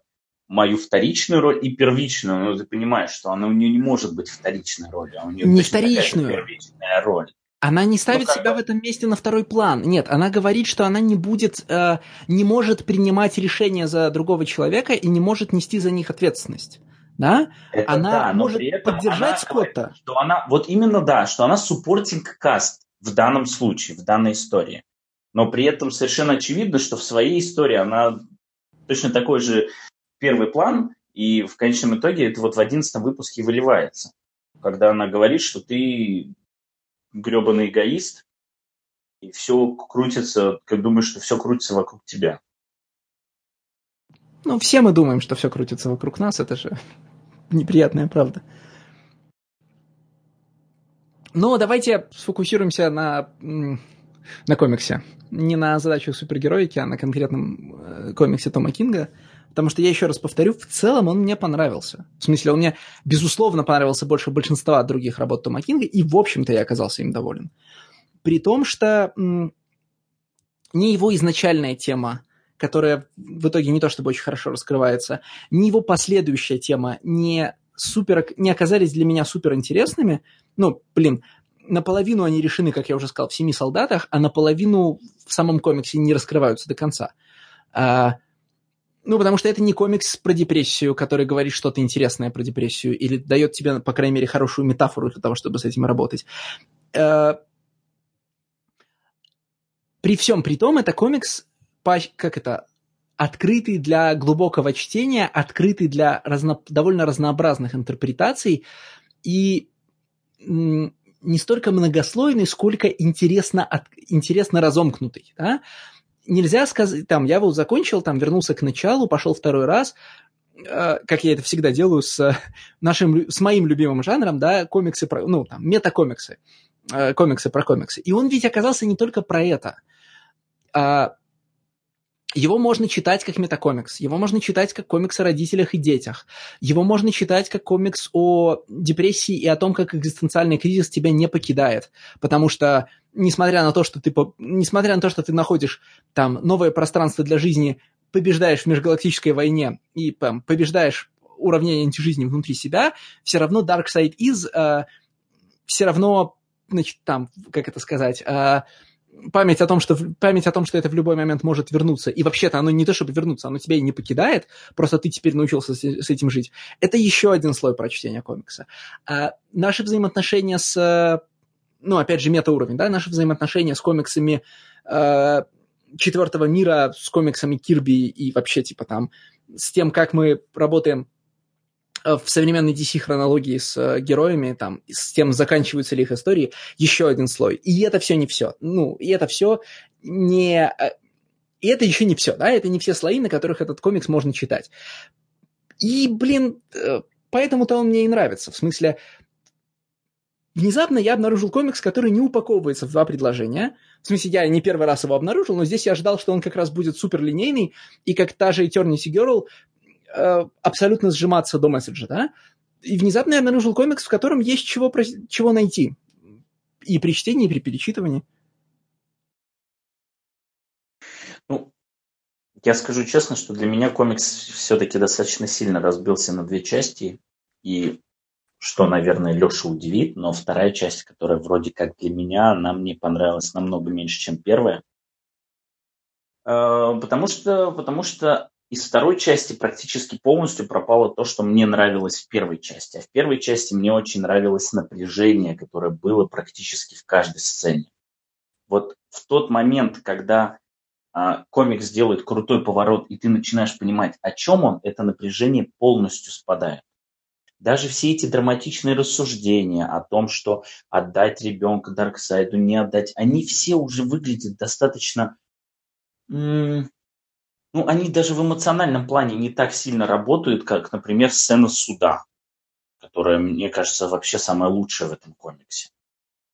И она вот... Прям ты читаешь, она достаточно простая, она достаточно просто именно структурно сделана, но вот настолько хорошо там задан вот этот повествовательный бит с вопросом-ответом, вопросом-ответом, когда в конечном итоге Орион загоняет мистера Миракла в ловушку, из которой ему не очень-то удается сбежать. Вот это мне очень понравилось. И, в принципе, вся первая половина, она была про вот про какое-то событие, которое вот сейчас должно произойти, и все пойдет в тартарары. И вот на этом ощущении напряжения мне комикс сильно нравился и меня лично держал. Но после того, как появилась история с ребенком и начались все эти разговоры о том, как они там найдут няню, как они поменяют памперсы и как они будут его держать в кресле, в автомобильном кресле до года... Не знаю, я даже для себя я нашел не слишком много близкого. И оно как-то вот вся эта претенциозность, да, вся, о которой говорил Никита, вся эта такая напряженность и мистичность происходящего, она быстро улетучилась, и он действительно стал просто комиксом про родителей, которые пытаются справиться с детьми. Просто эти родители ходят в трико, просто эти родители параллельно воюют в межгалактической многовековой войне. И как-то даже этот контраст, который сначала хорошо работает, про то, как он там воюет, а в это время нам показывается закадровый разговор с Биг Бардой о том, когда там ребенок уснул и сколько раз она его покормила за день. Даже вот этот контраст, он сначала работает, а потом эта шутка уже становится не смешной, когда ее в 10-й раз повторяют. Мне кажется, во второй половине ему отказало чувство меры, и в принципе комикс не должен быть таким большим на 12 выпусков. То есть вот эта зацикленность на обязательной макси-форме Watchmen'ов и того, что он пишет там в 3 акта и в 12 выпусков, она сыграла злую шутку. Комикс на самом деле хорошо бы себя чувствовал в номерах в 8, и точно так же прекрасно упаковал бы все те тезисы, которые он до нас пытался донести. Слушай, но ведь тебе ведь тоже кажется, как и мне, что в какой-то момент работы над комиксом Том Кинг натурально свернул. То есть он заходил на этот комикс с другим совершенно намерением, и при чтении кажется, что... Причем, понимаешь, очень трудно это место найти, потому что, безусловно, линия с ребенком была... и задумано с самого начала. В смысле, в первых номерах есть приемы, которые сетапят какие-то штуки из, скажем, 6-го номера, там, 5-го номера, начало 1-го номера написано специфическим таким дезориентирующим образом, чтобы потом воспроизвестись в сцене родов, да? Сцена привоза мистера Миракла в больницу скорой помощи, да, она... могла бы быть совершенно не такой, если бы ей не нужно было стопроцентно воспроизводиться в сцене с родами. Да, и даже главная тема про «видел ли ты лицо Бога», это же, очевидно, сетапилось как раз для всей... А вот из этого он мог выехать куда угодно, вообще куда угодно. Это правда, но... Это настолько, на самом деле, это вот настолько натянутая вещь, вот эта с лицом Бога, да, и анекдотом, что она могла выруливать куда угодно, и до выпуска 11-го ты не знаешь, куда она прям четко вырулит. Потому что он мог решать ее через зеркало. Он мог решать... и решал через зеркало в какой-то момент в комиксе, да? Он мог решать ее через взаимоотношения персонажей и создателя. Потому что, мистер Миракл ходит к Аллее Славы, к росписи Кирби на Аллее Славы, да? Комикс Will Break Your Heart, да? Он мог решать ее через 1000 разных штук, и то, что решает он ее через взгляд ребенка, ну, там, через взгляд в лицо своего ребенка и взгляд ребенка в лицо своего отца, это, ну, там не что-то, что можно найти прямо в самом первом номере сразу, как засетапленную вещь. Но количество сетапов в первых номерах, связанных с серединой серии, нас достаточно велико, чтобы все время сомневаться, не было ли это в таком прямо виде запланировано с самого начала и не подвела ли его только длительность. То есть, типа, все темы на месте, просто он перебрал с длительностью. А с длительностью-то он перебрал по понятным причинам. Никто не может в Найн-Грид. Вот не могут современные, значит, авторы «Большой двойки» в Найн-Грид. Потому что Найн-Грид вот очень претенциозно и дешево использован во всей серии. Я понимаю, что я тут должен был тем, кто хвалит этот комикс, но вот я как большой поклонник сетки на 9, я не могу просто смотреть на то, как с ней обращаются. Потому что как бы ему все время нужно выжимать откуда-то 9 кадров, и он рисует затянутые декомпрессные сцены, пишет, в смысле, да, для Джерардса затянутые декомпрессные сцены, которые не нуждаются в Найн-Гриде, для которых Найн-Грид никогда таким образом, ну, не должен использоваться. Он рисует полиптихи, в которых ты на самом деле... Это один горизонтальный кадр, просто вы захотели разрубить его на 3 и тем самым создать замедление ритма. Он рисует какие-то странные очень ритмические сцены. Да, блин, с самого первого номера это происходит. Вот эта бесконечная девятая панелька с надписью Darkseid Is, она уже в середине первого номера вызывает желание сказать: да мы поняли, как бы анекдот можно заканчивать, уже все сработало. Но это его любимый же прием. Обязательно один кадр должен быть на черном фоне с броской фразой. Это было и в «Вавилонском шерифе», это было и, кстати, в «Омега-мен». И в «Бэтмене» это было, конечно. Но это же настолько неэкономное использование Найн-Грида. Ну, то есть, насколько эталонным является роршаховский выпуск «Хранителей», в смысле применения Найн-Грида для всего, для чего он предназначен, и насколько он выглядит декомпрессным, пока ты не понимаешь, в чем его прикол. Ну, это тот выпуск, в котором зеркальная композиция. Да? Да, настолько же бесполезным является декомпресс там, в какой-нибудь сцене, где Скотт Фри убивает парадемона и уходит, там, и улетает над морем, да? И там вот мы 6 панелек смотрим, как, значит, течет кровь парадемона справа налево по кадру. Она периодически работает, там, сцена отрезания головы Грэнни Гуднесс, она медленная для того, чтобы мы не могли отвернуться, да? Для того, чтобы мы продолжали смотреть на то, как это происходит. И да, прекрасная сцена суда, где с помощью Найн-Грида задается такой вот... ровный ритм вопросов и ответов Ориона. Но в половине случаев эта сетка, ну, настолько не нужна. Кто сказал, что... Кто-то вот из классиков говорил, что, значит, ровная сетка, например, Найн-Грид, нужна для того, чтобы она исчезала. Из-за того, что ритм из страницы в страницу становится абсолютно ровным, ты перестаешь замечать композицию страницы. Сетка растворяется, и ты начинаешь видеть только кадры. Напротив, у Кинга раз за разом сетка выпячивается на передний план. Он, во-первых, сам ее выпячивает, как в «Омега-мен», когда он указывает нам на то, что Найн-Грид – это тюремная решетка, да, отгораживающая от нас от комикса. Так и здесь, где необходимость рабски следовать за сеткой все 12 номеров толкает его на супер измышленные сцены какие-то. Я понимаю, что здесь надо тоже делать оговорку, там, Леша сценарист комиксов, он все время думает, что бы ему сделать с помощью Найн-Грида, и, конечно, значит, боится сделать это как Том Кинг и все зафейлить, да? Но невозможно не видеть, как 12 номеров хороший сценарист и хороший художник бьются над тем, чтобы удержать сетку, и как она, значит, и как все время форма оказывается сильнее, чем они. Ну, я с тобой согласен, я вообще, в принципе, Кинг действительно слишком одержим формой, и действительно в одну форму он пытается упаковывать разные повествовательные, даже не техники, а темпы, наверное. То есть он представляет Найн-Грид как идеальную форму, в которую, в принципе, можно упаковать любой нарратив. Ну вот, любой темп повествования. Но...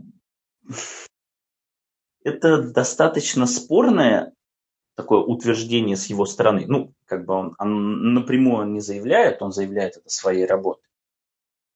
И даже если оно имеет право на жизнь, он не всегда это блестяще реализовывает. И я согласен, что вообще все сцены сражения вот в этой военной хронике, они это самое слабое место вообще этого комикса.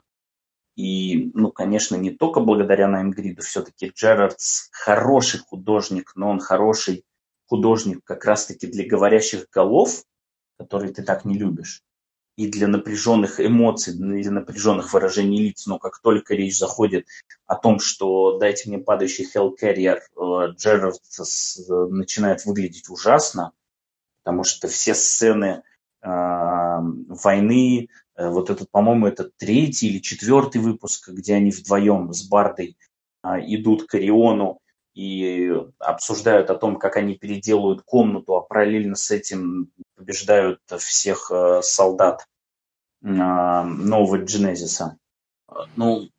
Это абсолютно ужасно. Ну, то есть это супер нарисовано... затянутая сцена. На середине тебе становится понятно, в чем будет панчлайн. Это же ужасно. Да, ну, то есть... так она мало того затянута сценарно, она еще и плохо нарисована. Ну, там вот весь экшен, он комично выглядит. То есть вот на фоне всех этих драматичных сцен, на фоне вообще в принципе всей вот этой ауры драмы, которая к тому моменту активно витает вокруг серии, да, и вот все эти какие-то позы нелепые, какие-то нелепые хореографии боев. Ну вот, к сожалению, Джерардс в этом плане не очень пригодный для супергеройки художник. Слушай, ну тут мне надо защититься насчет говорящих голов. Смотри, Найн-Грид как раз... Вот там Найн-Грид и Джерардс, например, хорошее сочетание для того, чтобы сделать говорящие головы интересными. Согласен. В том смысле, что там фраза про то, как, значит, если нам нужен диалог, пусть он будет параллельно с падающим Helicarrier, она верна, потому что на странице должно быть что-то интересное, ну, на что-то должно быть интересно смотреть. Когда у нас есть Митч Герардс, есть интересные, создающие подтекст... эффекты там ВХС-фильтров, там фильтров старой страницы, там скотч наклеенный на странице с обероном, да, вот это все. Интересный леттеринг и образованный Найн-Гридом интересный визуальный ритм, там, скажем, с говорящими головами, на страницу становится интересно смотреть без всяких падающих хеликерриеров.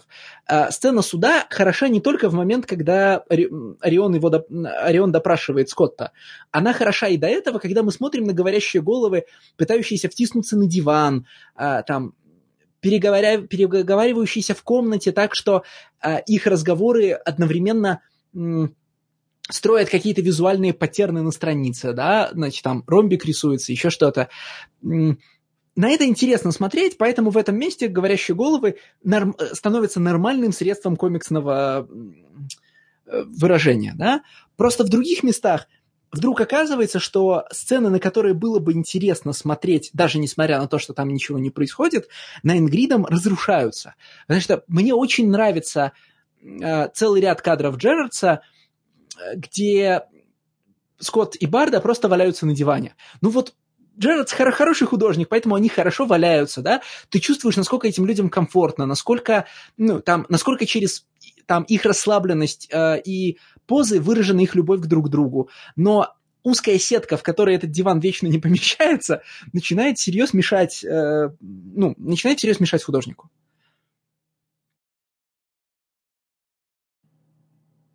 Поэтому в вашем творчестве так много ремейков, в вашем творчестве так много полиптихов, потому что они каждый раз пытаются удлинить кадр по горизонтали за счет того, что, ну, за счет включения в него второго, третьего.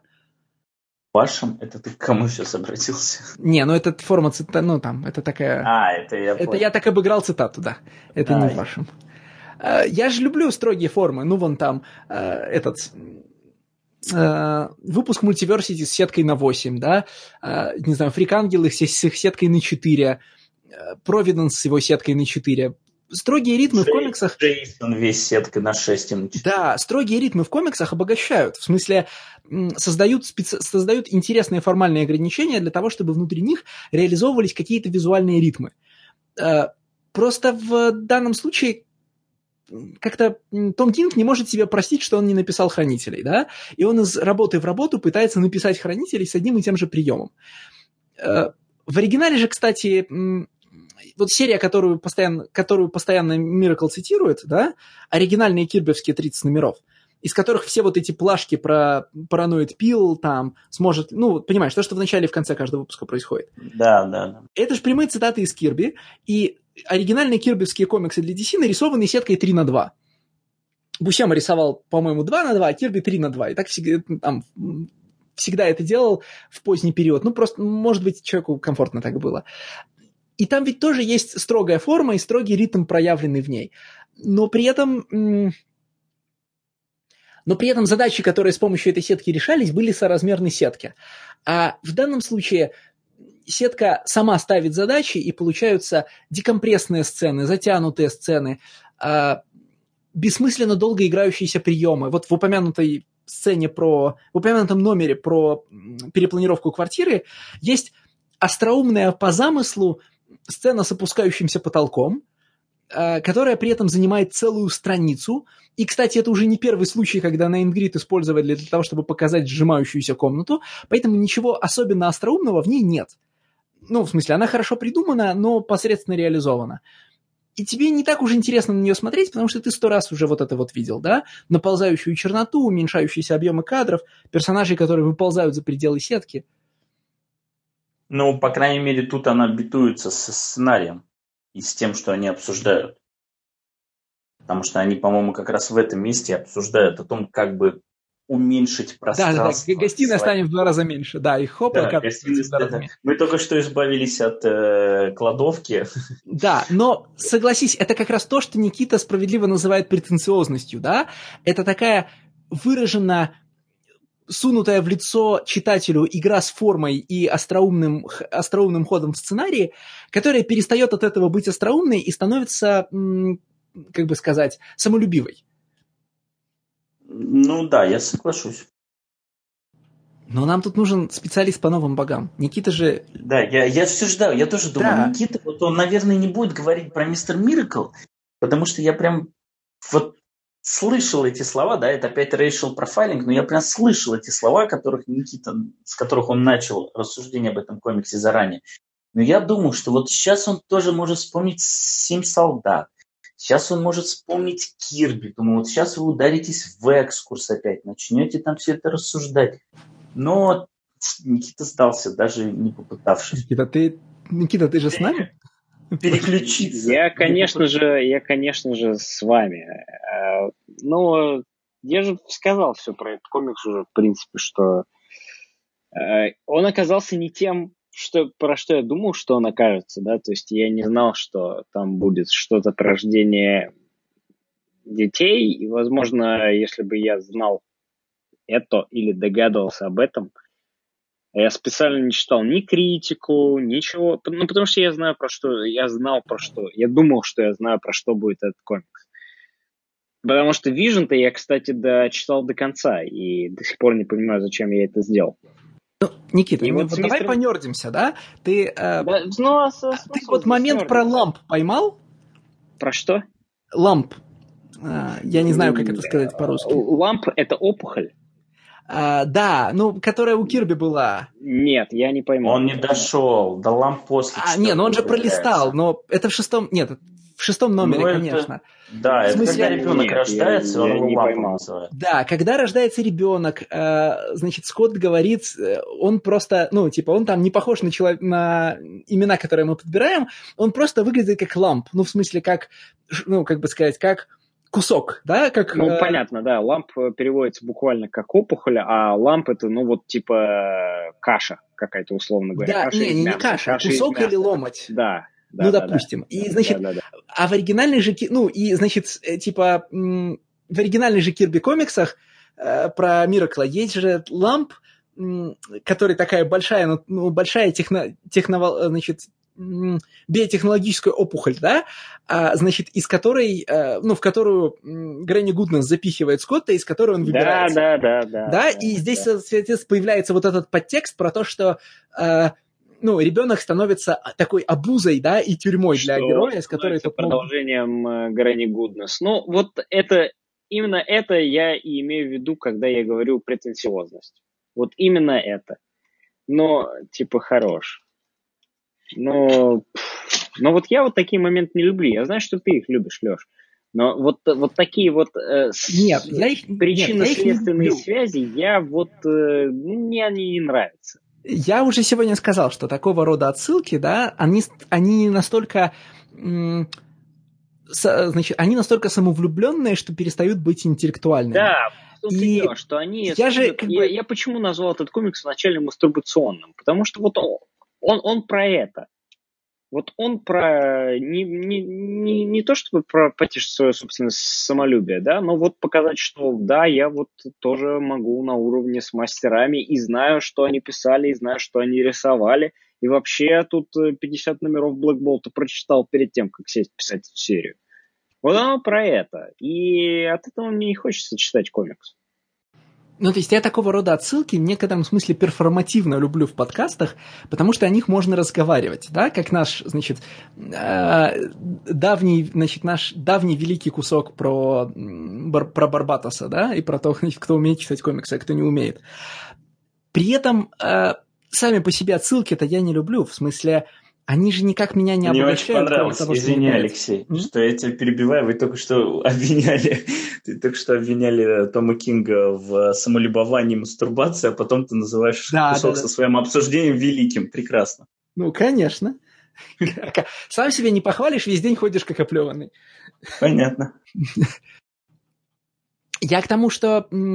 Как бы это правильно сказать? Я не люблю собирание отсылок на золотую звездочку, и поэтому не люблю рассыпание их в комиксах. Мне нравится работа с контекстами. Поэтому в Провиденсе есть так много вещей, о которых стоит говорить, а здесь их гораздо меньше. В смысле, необходимость контекста Кирби комиксов для того, чтобы понимать Мистер Миракл, на самом деле невелика и легко заменяется вики-страничкой. Нет ничего, что тебе нужно прочувствовать в оригинальных Кирби-сериях, чтобы лучше понять, о чем говорит Том Кинг в этом комиксе. Ну, в общем-то, да, так оно и есть. Тебе не нужно читать «Новых богов» Кирби, тебе не нужно штудировать продолжение темных, я же сказал темных, «Новых богов». И тебе не нужно читать там «Семь солдат», да, тебе не нужно читать Ориона Симонсона, тебе, в принципе, не нужно там, я не знаю, «Космик Одиссе». Все то, что было про новых богов, нет, а вот оно бери сейчас и читай, потому что оно все достаточно простое. Ну, я не знаю. Мне этот комикс не смог доставить никаких, из того, что я его прочитал, не смог доставить никаких положительных эмоций, он только меня вгонял в негативные. Я не собирался его изначально читать, потому что я знал, что оно так и будет. Я... Тут Алексей заставил, да? Я не угадал с тематикой, да, то есть я думал, что оно будет продолжаться про депрессию и про то, как в конечном итоге его поглощает антилайф Дарксайда, да, а я не думал, что там будет развиваться история про рождение детей и про, в принципе, уже больше уход к проблематике там ответственности и ведения семьи. Ну, это, безусловно, проблема, которая интересует меня и волнует меня, но, опять же, не в супергеройских комиксах. Я в контексте этого комикса, конечно же, теперь жду, когда Алексей предложит третий комикс с участием Бага Форейджера и закроет, наконец-то, гештальт по этому персонажу для себя. А третий это какой?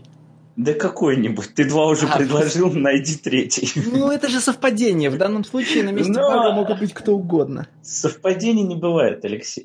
Мы ждем. Тебе нужно завершить трилогию. Да просто Форейджер хороший персонаж, ты ничего не понимаешь. Кирби was never wrong. Ну, короче, я понимаю, как обычно, я похвалил комикс, а потом бесконечно говорил о его недостатках. Но, тем не менее... Я полагаю, что итоги подводить сегодня бессмысленно. Все знают, какой комикс понравился. А какой мне понравился в итоге самый больше всего? Из 4 тебе понравился комикс, нарисованный Тредом Муром. Да, я не угадал? В принципе, ошибиться невозможно, на самом деле. Не, ну мне очень понравился комикс, нарисованный Тредом Муром, но именно вот по эмоциям и по впечатлению Мистер Миракл мне понравился больше. Точнее, Первые 4 выпуска, наверное, «Мистера Миракла», потому что в 5-м, по-моему, уже рождение начинается, что-то такое. Вот. То есть тебе понравилась вот эта вот депрессивность? Я уже сказал, что мне понравился. Я не почувствовал... Вот депрессивность меня не угнетала, но меня очень зацепило напряжение. Я люблю, когда меня держат в напряжении. В фильмах это сделать намного проще. Да? Включи музыку, сделай долгий выдержанный кадр, и все, как бы эффект достигнут. В комиксах с этим сложнее. В комиксах у тебя есть только вот визуальные какие-то инструменты. И поэтому там сложно держать читателя в напряжении. Мне нравится, когда это происходит. Вот в первых выпусках это было очень круто. И говорю, вот особенно в сцене суда. Это однозначно лучшая сцена во всех комиксах, которые мы сегодня обсуждали. Вот. И да, несмотря на то, что он потом свернул не туда, куда мне хотелось бы, чтобы он свернул. И, в принципе, все его плюсы, которые для меня были актуальны, они исчезли. Но за первую половину или там первую треть я готов сказать, что этот комикс понравился мне больше всего из всех сегодняшних. Да, неожиданно. Вот на этом неожиданном открытии мы на сегодня тогда можем заканчивать. Мы ненадолго прервемся на новогодние каникулы. Математически, если я правильно понимаю, это значит, что мы пропустим выпуск, который должен был выйти у нас 1 января или там где-то рядом. That is correct. Вот. И вернемся к вам через месяц со всем традиционным комплектом. Да, 15 января все отдохнут, зарядятся энергией и будут голодны для новых комиксов, новых обсуждений. Ну и стало быть, услышимся. Ждем ваших комментариев, заявок, все такого там. Как это, примечания и прочий уникальный контент есть на Патреоне, сказал он, сглотнув. Я хотел сказать, что можно было бы подвести итоги этого года, сказать, какой он был для нашего подкаста, но на самом деле все главные итоги подвел сегодня Никита. Лучший свой комикс он назвал, худший свой комикс он назвал. Спасибо, Никита. Закрыл, в принципе, всю необходимость подводить. Закрыл топ, да. Топ на панели. Худший комикс Мистер Миракл, лучший комикс Death of Inhumans.